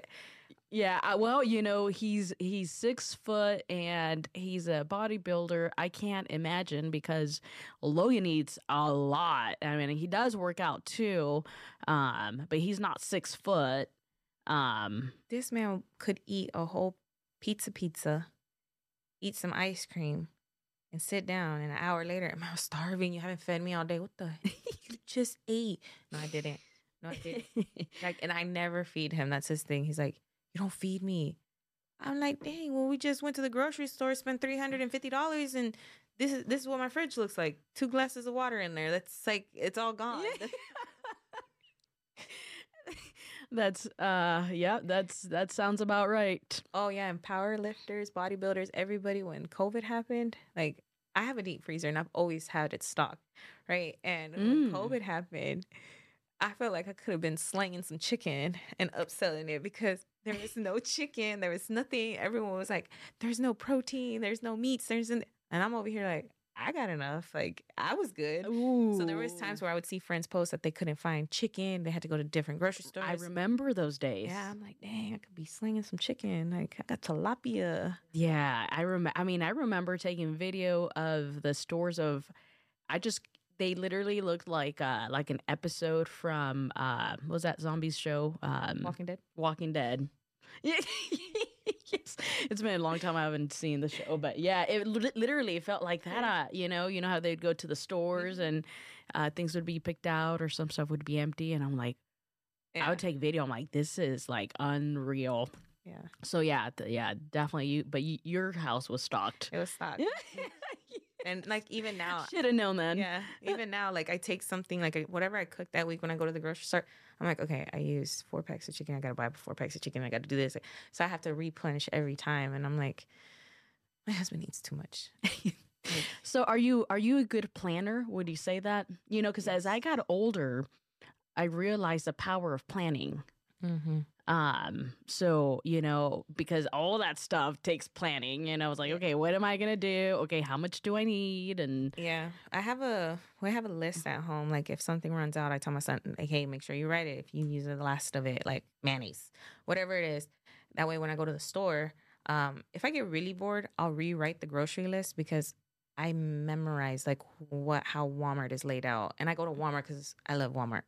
Not everybody is a Walmart person. I am, and I will literally like categorize what everyone put on the list or what I did into groups. Okay, I know the fruit and vegetables are first, then it's the frozen stuff, then it's the condiments, and then it's this, and and so I put the grocery list like that. So when I'm like, okay, and I you know, or when I look at it, I'm like, okay, I'm coming up to this aisle. Let me look. I was like, okay, I need this, this, and this. So do you write it like in a paper? Yeah, I'm old school. I Okay. like writing on paper. Have you ever tried like using Alexa? No, That's like so mind blowing because it categorizes it for you. no. and then you have an app, so you just kind of scroll.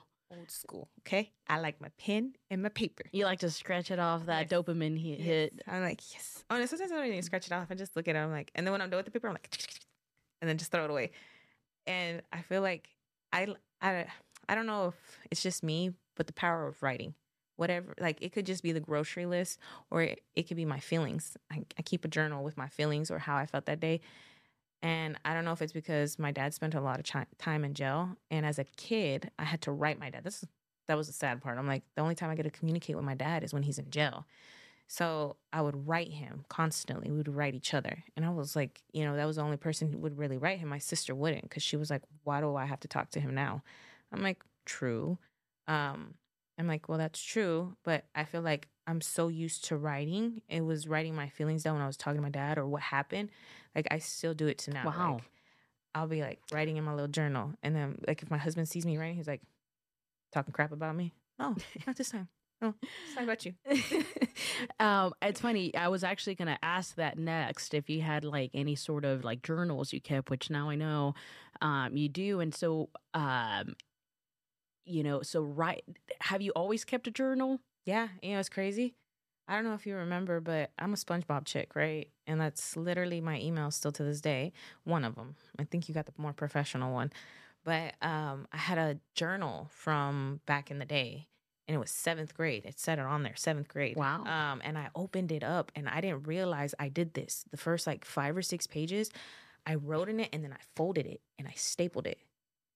I opened it like maybe a couple months ago, and I was like, "Holy crap!" I was like, "I did get married." Like, oh my god, I want I wanted to be a hairdresser. What the heck am I thinking? Like, I opened it, and I was like, Jesus. so why did you staple it? Like, what, what was, um, was it like your, was it your dreams, a list of your dreams or don't know. goals I or? don't know. I was just writing my feelings, and I just stapled it. I don't know uh, if when I was in seventh grade, if I was like, I'll open it later. I don't know why I did it. I don't know why I stapled it, but I did, and I still have that journal. I'm like, and it's crazy is like, I can't remember if I wrote notes to you, but I know I did in sixth grade and seventh grade, and like I was writing notes. Like we we didn't text back then, so we would fold the the paper like however we would fold it, and then we would like give it to. And you would get creative of Yeah. how to fold it. So especially the one where it, like looks like a little. Yes, So I have okay. a lot of those letters, and one one name that keeps popping up is my friend Elizabeth that I went to uh, elementary school with. I'm still friends to this day with her. Um, her name pops up a lot in there because we wrote a lot to each other. But I have a bunch of notes from friends that I used to like write and like fold them up, whatever, pass them to each other. So I have a lot of their notes to me, and I'm like. I should probably go through this one day. I'm like, nah, it's it's like a little shoebox full of paper. I'm like, wow. no. I'm like, no. So I think that's why still to now I keep a journal because I'm like in in the beginning of my journals I always say do not read any pages till this book is full. So I have to fill the journal up first and then if I want to start my book, I'll start the first chapter and continue on. So I don't ever try to read what I wrote 3 days Mm. ago, 2 months ago, whatever it is. hmm Wow, that is uh, very deep. Yeah. I, I do have a journal now, but it I didn't always have one. You know, so that's helps. uh, it really does. Yeah. It really does. Uh, so how often do you write? And uh, is it just whenever you get the feeling, or do you have a like you do you have a like a goal?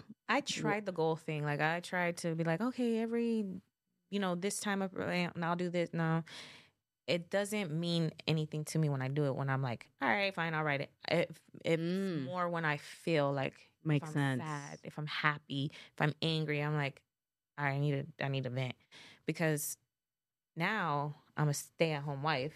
I don't work and a lot of people that I thought were friends are like I don't communicate with them that much, and people that I don't like talk to like I used to anymore. I'm like, who am I gonna talk to?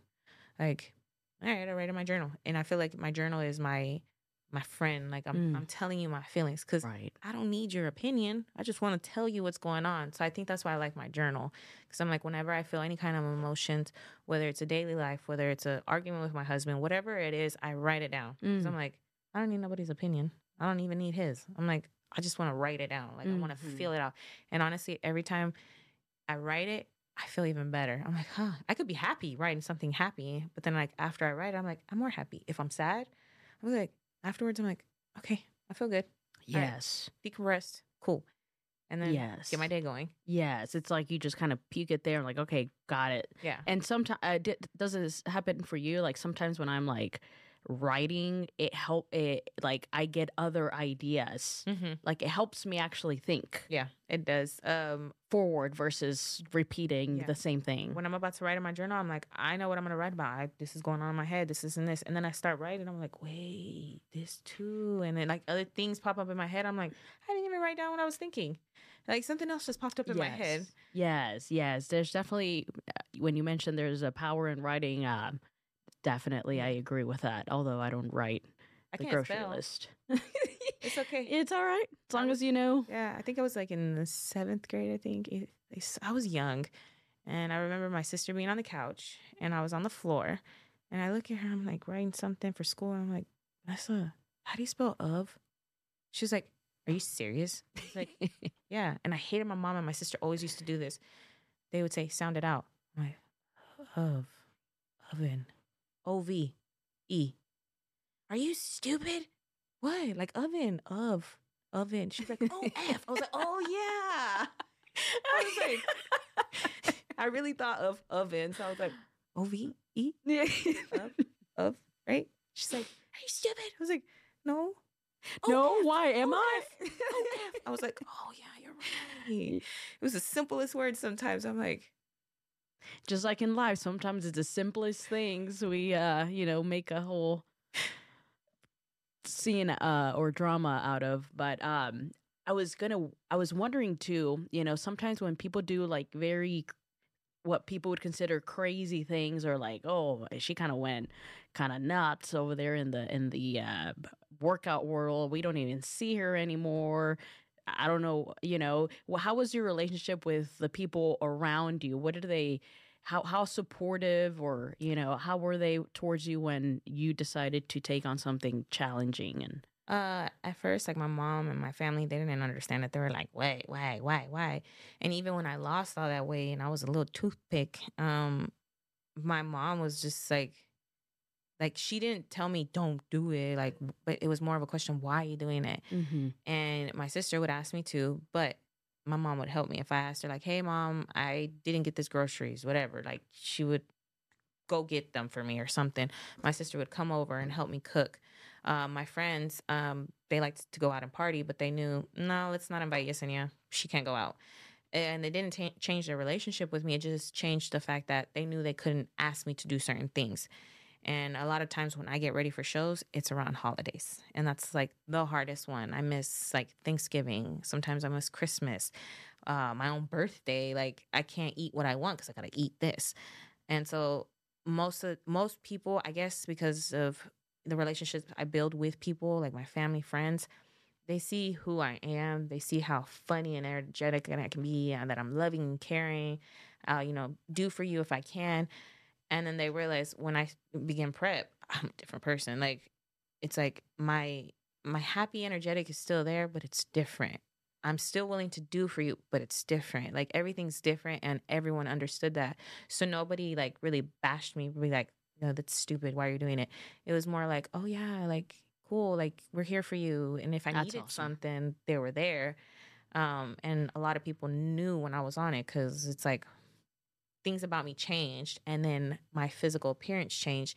But at the end, everyone always told me the same thing. Dude, we're proud of you. Like, you know, I didn't believe you could do that. I didn't know you could do that. And it was just everyone's comments were the same. So I was like, I have support. Um, Yeah. And I'm glad I did because it would have been more difficult having people being negative to me. right right yeah you know I, that's that's really good. I guess it, it speaks a lot of how you are, right? So, you know, you have a supportive fam supportive family. Um, and then you have all these goals that, you know, you decided to put on yourself um, and made made things easier. But, you know, it, it speaks of like kind of where you come from. You know, you got to support a supportive family and you're a great person raising a great son from what it looks like already. So that's Wow, yeah, man. Time time goes by so fast, right? And uh so what are what are your goals? You know, you mentioned you're a stay-home mom. What are what are your goals now for like the the coming years? Um, so my goal that I had planned to do and I hadn't done just yet was um, when I bought the home at first in 2018, I knew this was a forever home, meaning I'm gonna forever keep this home. Why? Because I'm gonna rent it out. If I rent it out, cool. But more like the moral of it was, if my son needs somewhere to be, I have somewhere my son can be. If I have more children, they always have somewhere to be. They always have something called home. And I got that from my mom because my mom did the same. She was like, "This home is this is a family home this is my kids' home. She never considered it her home. She said kids' home. So this is where her children, this is their home. So I wanted to do that as well. And then, mm. well, my son, he doesn't, I don't feel like you don't want them to, but I don't feel like my child's to go through anything like that where he'll need that. But I just, in the back of my head, if you need it, it's there. But um, it being a rental property because I knew I got this home, whoever I decide to be with, whoever I want to be with, marry or whatever, I need to build with them. Mm. We can't build on something that's already here. We got to build together. So um, that home, like I said, rental. Um, my next goal is to get a either build or get a duplex, a triplex, something like that, and get that going. Um, and then after we get that going, then possibly start building our home because me and my husband both agree we want to build our home. Um, and then we'll have two, three, four, maybe, you know, rentals, and that will be my income. It kind of, sort of, I know it's not going to be like bomb going the first time, but positive is the home that I have is already, I got that one on a really good deal. And what it's worth now, I'm like, I can charge this one, we'll be okay. Right. So, yeah, yeah, it's definitely an appreciating investment. Yeah. So that was one. Um, but then thinking about it, I'm like, well, I don't really know anything about property management. Maybe I can go do some property management somewhere to get my foot in the door to understand what it is to be a landlord because that's a whole nother ballgame. I'm like, great. And um, since I've been married, it'll be a year in March. Um, I have not worked. And at first I was like, well, why doesn't, why don't I work? Why don't I do this? And my husband's like, that's not what you want to do. I'm like, maybe if I go back to the dentist office, he's like, if you want to. I'm like, what do I want to do? And I spoke to a realtor recently, and she was telling me like kind of you know what my steps could be or or whatnot. And one thing that she told me is she said, You are lucky to have your husband because he is allowing you to find yourself and what you want to do. Right. That you don't have to work right now. And you want to. And if you choose to, at least your husband there is being supportive. I was like, Yeah, he really is. Like, I didn't think about it like that. I, it was more of like, Babe, I got everything. You don't got to work. I'm like, I thought that's what thing was, but I think underline it's like you don't know what you want to do yet. Go figure, figure it, out. out. And I I love him for that. I'm like, well, I just asked him today this morning. I was like, babe, when you're tired, like how do you push yourself? He goes, I got no choice. I just gotta do it. I'm like, oh. you know when I'm tired? He's like, what? I say I go to sleep. He's like, must be nice, huh? I was like, yeah, it's really nice. But I was like, I need to stop being like that. He's like, I need to find my drive again. He was like, okay. yeah, okay, yeah. do it. Yeah, because it's always been like I got to do this, I got to do this, I got to, I got to keep moving. I got right. But this last year, I don't know if it's because I became a wife, and I was just like, I'm a wife. I just you're just it sounds like you're just taking the moment for what it is and yeah. then because some people when i was younger for now yeah when i was younger i would tell myself like i don't want to get married like why would i get married like a man telling me what to do me me doing this for a man me and i'm like and then I got a little older. I was like, all right, if I get married, like, okay, I'll cook, I'll clean, but dang, I gotta work too. Like, and I, as that's what I was thinking, I'm like, how's something gonna be 50 50? I'm like, how is that fair? But a, a marriage isn't a relationship. Mm. A good mm. relationship is not 50 50. It will never be 50 50. 80 20, 30 70. Like, it will never be 50 50. And you have right. to learn how to lose some battles to be able to win what you need in in the future. You're not always going to win every battle. It has to be both. Like each Right. one has to lose. And It's a Some- negotiation. yeah, and some people are like, I can't be, you know, stay at home. I can't be just, you know, having this or whatever. And at first, I was like that too. I'm like, no, Mm. I can't do that. Like, the man, no, no. And it wasn't until I got married to my husband where I'm like, no, I enjoy cooking for you. I enjoy having when we go do fasted cardio. He goes and showers. I let him go do that, and I'm in the kitchen. I'm cooking, doing everything. And right when he sits down, his hot breakfast is there, and I just enjoy it. I enjoy doing that. I enjoy catering to my husband. And some people are like, "No, that's like doing this," and I'm. I enjoy it. Right. I don't care what anybody else have to Right. think. I don't think it makes me any, a little of a person. This is what I enjoy doing. hmm My husband is the one working. My husband is the one holding this house together. The least I can do is make him happy so it can keep on going. Because Right. if I make him mad, sad, if angry him, it's not gonna be a happy house. Right. Like, it's it's a teamwork thing. yeah, it's not the. I forgot what the other saying is, but it's not happy wife, happy life. No, I forgot what it is, but it's like happy something, happy home. I forgot what it was. Happy life, happy home, happy. it rhymes with home. I forgot what it was, but it was something like that. I'm like, that's true. It's not just the wife has to be happy to be a happy life. It has to be both have to be happy. Why does one person have to be sad? Why does one person have to be miserable? Why does one person have to do all the hard work? No, it's like eh, Right. the home has to be happy. Right. A hundred percent. I mean, I think, you know, everybody has a job and if everybody does a job and that job can be different things, right? It can mean anything. It can be both people working and then both splitting the stuff at home.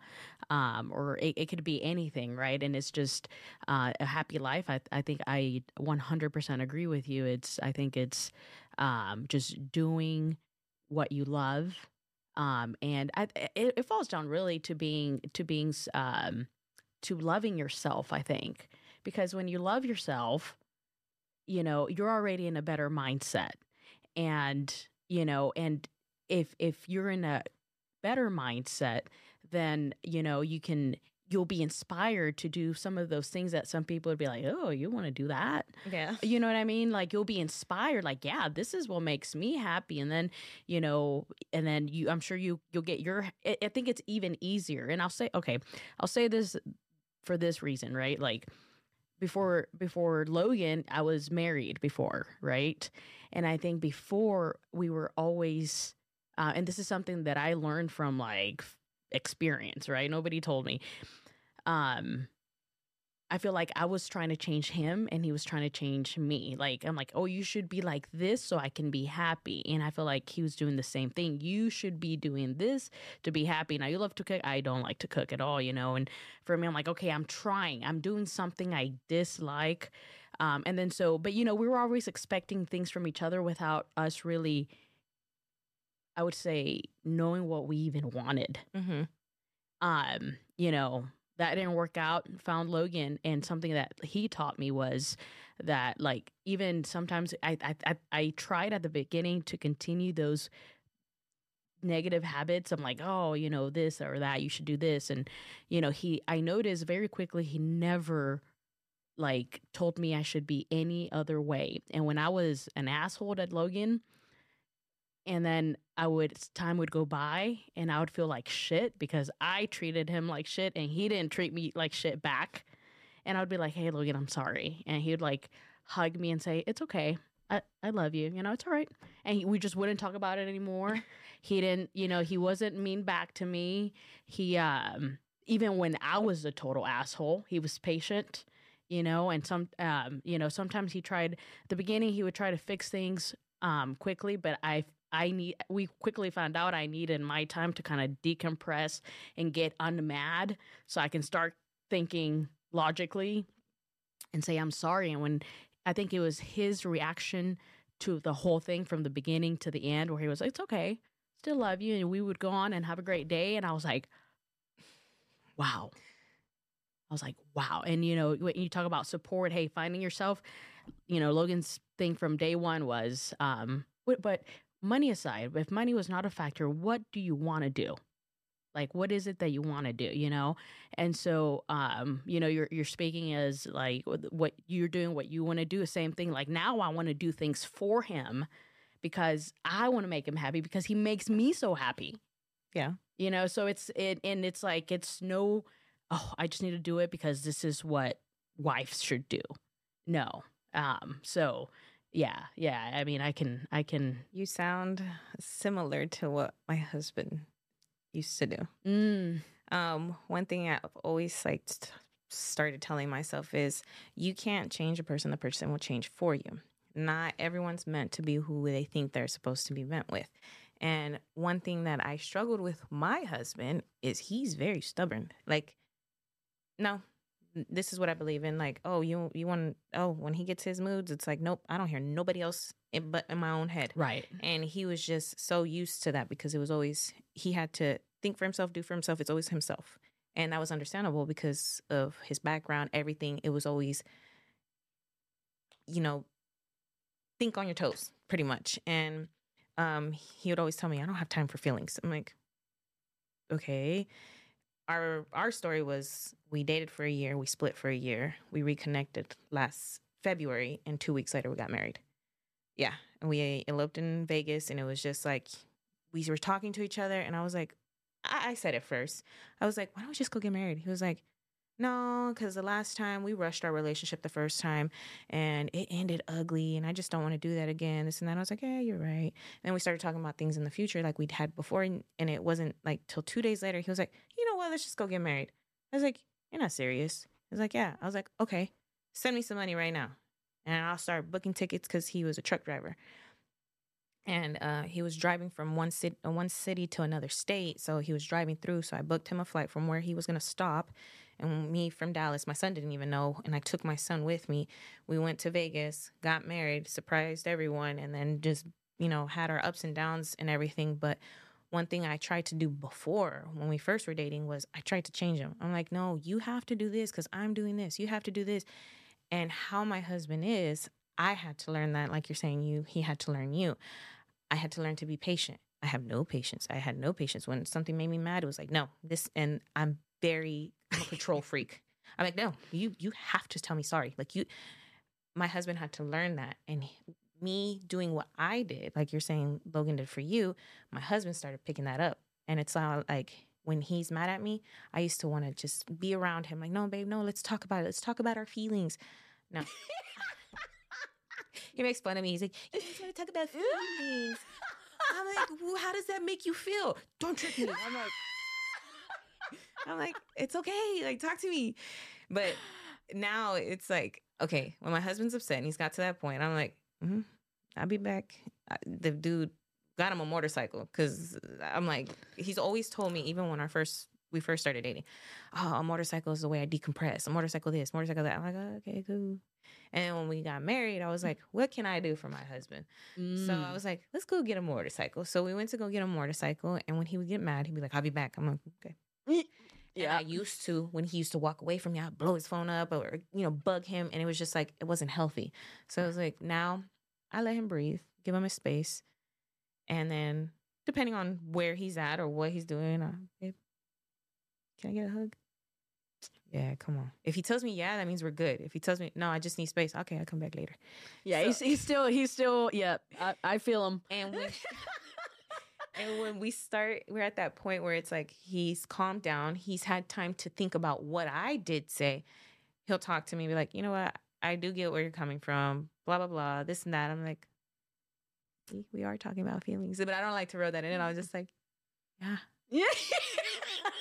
And then you know when this happens, like you, you know, you sometimes you do this. Maybe if you you stop doing this, I can stop doing this, and it just it might work out. Like you know, we're talking about it. yes. And he slowly started changing some of his ways because when I used to speak to him, it was like it was a fight just saying, "Hey, babe, what?" Like, "Oh, wait, hold on, what did I do?" And it wasn't something I did. It was just maybe how he was feeling or something. right. So it's like he he's learned like, okay, I need to tone down myself because this happens just automatically and when I notice something, I'm like, okay, I can't change that. Let me let him change it. So now it's changed where I still get what I want. We still talk about our feelings and what's bothering me or bothering him, but I just do it in a different way because it's the way that works for him to work for me. I'm like, all right, instead of doing it the way I it should be done, I think it should be done. No, it has to be done this way because it needs to be done that way because that's how we work with right. each other.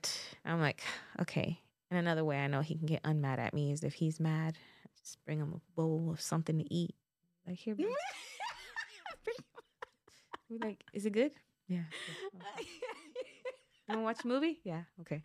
yeah, yeah. No, it's uh, you know, it's well, there's no manual for this, right? And there's no one size fits all, right? And it's definitely something that's a learning thing. Like you have to live it and you have to engage with somebody else and then start figuring out how to control that inner dragon. Really, Yeah. it's what it is, right? And me and him are just alike. We are literally the same person. We're both stubborn. We're both hard headed. We're both like, no, do what I say type of person. Like, we are so alike in so many ways. And that's how I know I was like, yeah, this is my person. Like, I call him my tenderoni. Your tenderoni. Yes. Because we met on Tinder. That's cute. Okay, that's really and cute. his humor is almost like mine because I'll tell him like, "Oh yeah, tell her how we met. We met at the grocery store. We met at the gym." Or I'll ask people, "How do you think we met?" "Oh, at the gym," because they both like they can see we work out and stuff. And I'm like, "Yeah, Tinder. Which one's the good one? Swipe left or swipe right?" I would have. I would assume the gym. I don't know. I've never been on the Okay, app. one of them's like yes and no, right? Uh huh. And he said he was clicking no all the time on me. I was like, what? He's like, yeah, man, like I kept swiping this way and you just kept popping back up. I was like, maybe because I swiped this way for you and I was saying yes, you were saying no, and Tinder was trying to tell you like yes. Yeah. and then we went on a date and I guess like I don't know, a lot of went down and he just didn't like me, I guess. And he ghosted me for two days. And by the second day I was like, dude, like what's up? Nothing? Oh, okay. A day later, I was like, all right. I called him. I was like, hey, you're going to talk to me or you're not going to talk to me. I'm too old to be playing this game. You're either going to talk to me or you're not. I was like, if you want to sit there, run around, play with other people, you can do all that. But that's not me. So you're going to talk to me or not talk to me. He's like, hey, hey, hey, hey, what are you doing tomorrow? I was like, nothing. so I was like, all right, cool. and so, how did the first day go for you with him? We sat down. Okay, so when I saw his picture, I was like, oh, cool. I, I thought he was like Middle Eastern or something because his I, he catfished me. No, but his picture, I was like, you looked like you were from the Middle East somewhere. He was like, huh. and then when I got closer, I was like, no, okay. And I sat down, I was confused. I was like, my second question was like, what are you?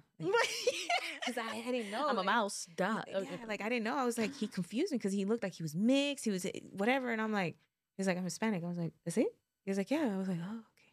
And we just started talking, and then like him talking about himself and his background. I was like, I've always told myself, I was like, ooh, a man in a uniform, meaning it could be a police officer, a military man, a firefighter, whatever. And I was just like, ooh, man in a uniform. He was ex-military, and then the job he told me he had, I was like, ooh, one of them. Mm. You- You're not just sitting at the desk. You like the action. Okay. Talk to me more. And then, you know, fitness and this and that. I was like, in my head, I was like, yeah. And I had recently lost my father. So I was like, he reminded me of my dad. Some characteristics, um, the way he jokes and stuff. My dad does the same thing. And that's where I've gotten it from because that's, you know, a trait that I feel like he gave me. But um, I was like, man, and I don't know if like just hearing him, and he was bald. My dad was bald. I was like, all right, I like this guy. But like, kept talking to him. I was like, I really like this guy. I never thought about getting married, but yeah, I might want to marry this guy. And he's the first person I ever said like, I would marry you. Mm. And I've never said that because I was always opposed to marriage. And then when we reconnected, I was like, dude, just might as well do it. Like, why not? Like, just just go do it. He's like, no, didn't work out the first time. Like, let's, let's do it right this time. I'm like, all right. And then time came and he was like, all right, let's just go do it. I'm like, okay, cool. Yeah. Like I had to implant stuff in his head sometimes when I say, "Hey, babe, like look at this garden or something." Like he knows how I like doing naturey stuff, and like I can't tell him, "Babe, take me here." I gotta like throw it in him and be like, "Hey, babe, you want to go here?" I'm like, "Oh my god, that place is beautiful." Just sent it to you last week, bro. Like you can't tell him what to do. He has to like, oh, Yeah. I'm gonna do it on my own. You did it on your own. Okay. you came up with a grand idea. Yeah, no, that's that's funny. You uh you figured it out. Yeah, you're you're very creative. Very. Yeah. Like, man, I'm hungry. Like, yeah, you're hungry too. Yeah. Dang, you know what you haven't had in a long time? You're like, what? You haven't had Chinese food in a long time. Yeah, yeah, let's go get Chinese. Knowing that I love Chinese food, I'm like, it's okay. Oh yeah, it sounds like you guys are just having fun. Yeah. E- Everybody's in agreement. They're you know, it's it's it's a happy house. He's like, like I go out with him. I'm like, babe, take my pictures. He's like, all right. And then later on, like posting them, showing them off. I'm like, I take that picture of you. Because I'll, I'll force him to take pictures because he'll take his own selfie, but like his good photos, like with a background or something, good scenic, it's me. I catch him off guard or I get something. He's like, oh, that one was nice. And I'm like, you get annoyed when I do it, but then you like it. So I'm like, all right, my husband is special. What do you guys like to do for fun? Watch movies in bed. Mm. he says I don't like to watch movies, but the thing is, he likes to watch First 48 and like weird movies. There's a lot of days where I just want to watch Disney. Like, I'm still a big kid at heart. And I'm like, the other day, I was like, babe, we always watch something. He likes movies that are, um, something that has to do with like military background or something, something like that. Like he likes he likes Action. action movies. Like it, it couldn't e- it doesn't even have to be like military background. It could be like taken, like something with that intense action. And I'm like, we always watch something you watch. Can we watch something I watch want to watch? He's like, what? Like Bugs Life. He's like, fine. oh yeah, but he'll do it. He'll do it. Do you guys watch any shows? Yeah, we we watch several shows and we finish them, and then we start something else. We recently finished um Game of Thrones. Oh, Yeah, I like that one. We both seen it before. but I'm sure like, he liked it too. There's a lot of action there. Yeah, a lot of action. so we rewatched it, and then um, oh wow. we uh we watched this thing called 911 911 it's on hulu we watched that and um it's about uh firefighters in los angeles and we watched that and then How's that? it's good We I've seen it. I've seen the ad, just haven't seen the yeah show. we i like that one more than i do the 911 lone star that's the one that's here in texas Okay. the one in the one in texas is kind of more i don't know there's scenes in it i'm like that's really corny Like, okay. all right, that's like really corny. But the other one we liked, um, we'll find something to watch.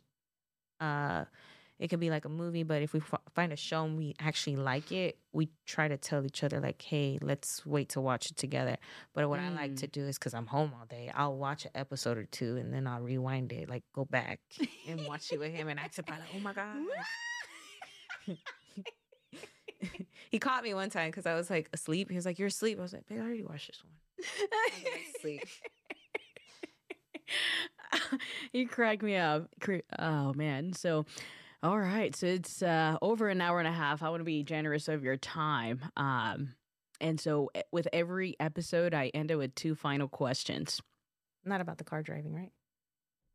Oh no, we did talk about we did we said we were going to save that. Oh, okay. So tell me, tell me. Um, before the pod started, we were talking. Oh, so it's raining today, and it's probably not going to air. Well, it's not going to air today, so you know who knows how the weather's going to be like. But we were talking about driving. you driving here and um your senses. Yeah. so tell tell me, remind me what uh what's what's going on with you? I can't hear out of my left ear. I can't smell. I can taste, but everything tastes different. I used to love chocolate. Now chocolate tastes disgusting. Uh, these taste like chemicals, and it's crazy. Like I drink them still. Everything tastes different. Um, the only things that I like is something like with a lot of salt. Like I was pouring salt on my eggs, and my husband was like, "Hey, whoa." I'm like, "Yeah, like mind your business. Like this is mine." Like, um, and then I'm nearsighted. That means you can see near, so I can't see far. Right, right. And driving in the rain, I'm just like, okay, cool. Like, I just hate it because I can't see. And um, you you said something about you don't like I shouldn't be driving or I don't like driving. I'm like, well, I shouldn't be driving. Yeah, I was like, oh my gosh, you know, I kind of feel a little guilty of make you know having you drive over here. My husband says that all the time. He's like, no, because like I'll I'll say I'll drive. No, no, and I shouldn't be driving because I think I think this number's right. I've been in like 14, 15 accidents. Eight of them have been my fault, and five of them I fell asleep on the wheel because I get so tired. I literally could had just gotten eight hours of sleep, and I hit the highway. Thirty minutes later, I'm like, yeah, so I really Wait. shouldn't be driving. 18 accidents. Wait, what'd you say? 15. Oh, 15. eight of them been my fault. Eight, oh, okay. And then about five of them is when I fall asleep. And the worst one was when I was leaving, uh, when I was going to TCC. I was leaving and I fell asleep in the parking lot because I was so tired. I was like, I'll miss class. And I fell asleep and I missed the class. And I was like, all right, I'll just drive home. And luckily I was driving with the window down and like right there where uh, TCC is, is like the street kind of goes like this, like a curve.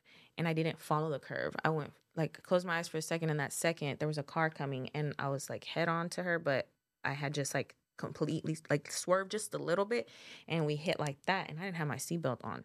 And like I was, I was so lucky. I was like, and the other ones just been tired. Like I think it's called highway hypnosis. Like I literally hit the highway and I can like that was today when I was driving with my husband. We were driving I was just like I was literally playing my game. I was like, okay, I'm tired. Like I just Wait, 15 accidents and you've fallen asleep five. for five of them. yeah. And eight of them have been your fault. Yeah. Like there was one where I, accidentally hit a lady because I wasn't paying attention because I was on my phone because she was at the little yield of the turn right there. And I was like, oh, no cars coming. Oh, no cars coming. My phone. I was like, oh, okay, no cars. But I didn't pay attention to that, that she had didn't move. So I was like, oh. Yes. Yes. Oh my gosh. So have any of those taken you to the a- to the hospital? Mm, no. Um, that serious one, I refused to go. I just kind of like didn't want to get in the ambulance and stuff. Or did I get in the ambulance? For the TCC one? hmm I did get in the ambulance because I was bleeding. I had blood coming down from here. It's because I, I guess the sun visor hit my head up here and I got like a little cut. Nobody got hurt in my accidents. Everyone's still alive. I'm still alive. It was just minor fender benders. yes, yes. So what's the, uh, do you plan on getting like some glasses or just not They're driving? No, they're there. Oh, they're there? Yeah. I remember one time when I got my first pair of glasses, we were in a gym and I had these little glasses. I was like, ah, I'm so cool. And then I lost them that day because I left them on a bleacher and someone took them. So I was like, all right. I still I guess I get no, no glasses. I still have those glasses. Oh, you do? I went to go re-get them, and I still have those. Okay. And when I was under my mom's insurance, I would get a glasses every year, and I have a collection, sunglasses and glasses. I just don't wear them. Why don't you? Well, if I get pulled over, I do. I'll be like, Oh "Cause my, my gosh. restriction on my license. You are crazy. it sounds like uh sounds like I should give you some driving lessons. I'm the I I'm the best driver. That Right, Logan? Yeah, that doesn't. Yeah. Yeah. Just kidding. Yeah, no, that is uh you gotta be safe out there. You know, I'm worried for you. And I'll be okay. Do you uh try to stay off the highway Mhm. more often I than try not? to stay out of the car. Like Yeah. my gym is literally down the street, and I'm like, all right, yeah. That helps. That helps. Oh gosh. And okay, so the ear, when did that start? June. June. hmm Do you, do you think it was just any loud hearing I think or it was because like I worked in that nightclub for so many years. I I just think it started getting wear, worn out, and then just loud music one day just kind of. Oh, okay. That makes sense. And the ear, the eyes, you always just Yeah, yeah. yeah. Been like, mm, well, I can't see. What is that? Oh well, I can assume what it says, and I know red. I think that's the color red. That means stop. All right, green go. Okay, we're good. And the smell and taste, did that come from COVID? That came shortly after I lost my ear, so I'm like, yeah, maybe it's all related. I went to a, a specialist. I don't know. Maybe. I don't know. But I have an MRI schedule to see what's going on with my ear and my sinuses and all that. So we'll see how that goes. Oh, okay. So you're waiting Yeah. to hear back. Okay. yeah. Yeah. Okay. Wow. Well, hopefully it all comes back at some point. The cells do their thing, and then they. Yeah. Hopefully. Oh, So, uh, Yesenia, what are the um, uh, so uh, like I said earlier, every episode I ended with two questions, and the first question is, what is what is the greatest piece of advice you've ever received? Mm. Oh, you want me to say it now? Um, I don't know if I received this or I just heard it somewhere. It was, I don't want to die thinking woulda, coulda, shoulda. oh, So I would have done this. I should have done that. I could have done that. Like you just, whatever you do, think whatever, do it, live in the moment. Like you want to go skydiving, go skydiving. You want to start a business, start your business. Start your podcast, start your podcast. Whatever it is. Don't die thinking what it coulda, shoulda. oh, that's a good one. That's a really good one. Uh, sounds like you're living by it Yeah. too. Um, and the second question is what is your personal definition of happiness? Hmm.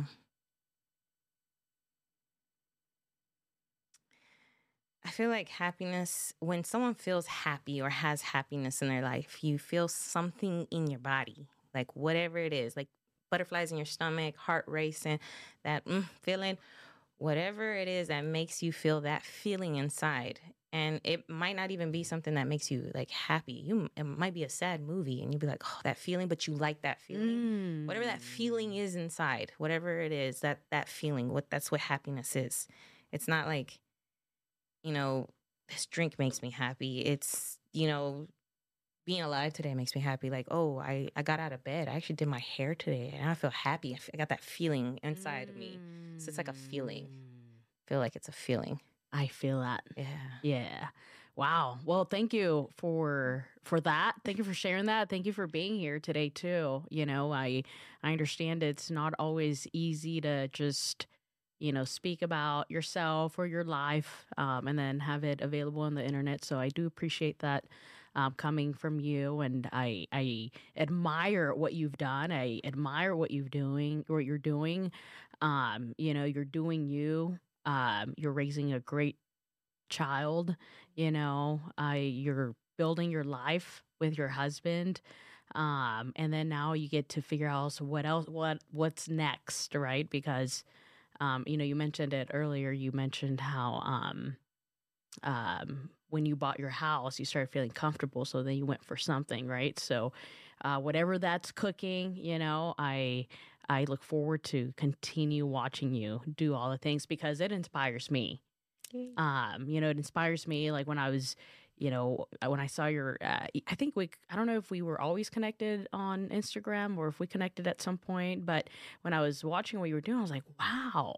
I mean i wasn't really surprised but i was i was i was like wow like she actually like did it you know she's Yeah. doing it like that's what everybody's thing was was like you actually did it i'm like yeah i know right like Yeah, you know, and like going because you know it's it's something like say I would have met you one eh, last year or two years ago, and it's like okay, well, you know that's Yesenia, but yeah, you know, knowing you from over a decade ago, what like fourteen, more than fourteen years since junior high, so Yeah. like whatever that is, like what is it, seventeen years something or like so? that. yeah i'm old We're old. Yeah. and i'm like Older people are probably saying. "Shh." i know Uh, but um, but yeah, you know, I've known you for for a long time. You know, we were kids together um, until you had to become an adult a lot yeah sooner than um, a lot of us. did you go to prom No, Oh, okay. I went the year I was supposed to Mm. because his father was still at that time, and I was like, I don't remember seeing you. yeah, Right. no. Um, my ex, it wasn't really my ex's thing at the time, and uh, he was very shy, and um, You didn't miss and anything. and and I I wasn't allowed to go by myself oh, you didn't miss anything. Or wasn't that fun. especially with somebody else. I'm like, it wasn't that fun. Prom, they make it seem like it's supposed to be this amazing thing. I'm like, it wasn't even that fun. yeah. I don't know. Yeah, I don't know. I wouldn't know. I don't. I, I didn't get that experience, which sounds like I didn't miss out from much. But. I'm probably, you know, it probably would have brought more trouble for me at home. But so that's why I didn't go. Um, but yeah, no. I mean, you've came such a long way, seriously, and I hope we can stay connected more, not just on social media, but you know, outside of that. Um, you know, being working out, you know, we have that in common, playing sports and um, just doing physical activity stuff that, you know, sometimes it's not like spe- speaking with uh, as far as females go, you know, there's not an overflowing amount that I've experienced of, you know, females into like seriously working out, not just Oh, okay, going yeah. to, you know, Yeah. you know, like serious about it. Yeah. So, yeah. I'm, I'm picky about who I work out with because I'm like, I'll work out with you. But then if I feel like some, like, I don't want to go to the gym, and my husband can agree, we don't go to the gym just to sit there and talk. And I see people just like hogging up machines just to talk. And I'm like, right. no, we can't do this if we go to the gym. We got to like get it done. Go. Yes. Go to the gym, get it done. yes, yes, for sure. So, you know, I uh, thank you again for being here. I really do appreciate it. I appreciate being on here. All right. All right, everybody. See you next time. Hope you enjoy the show.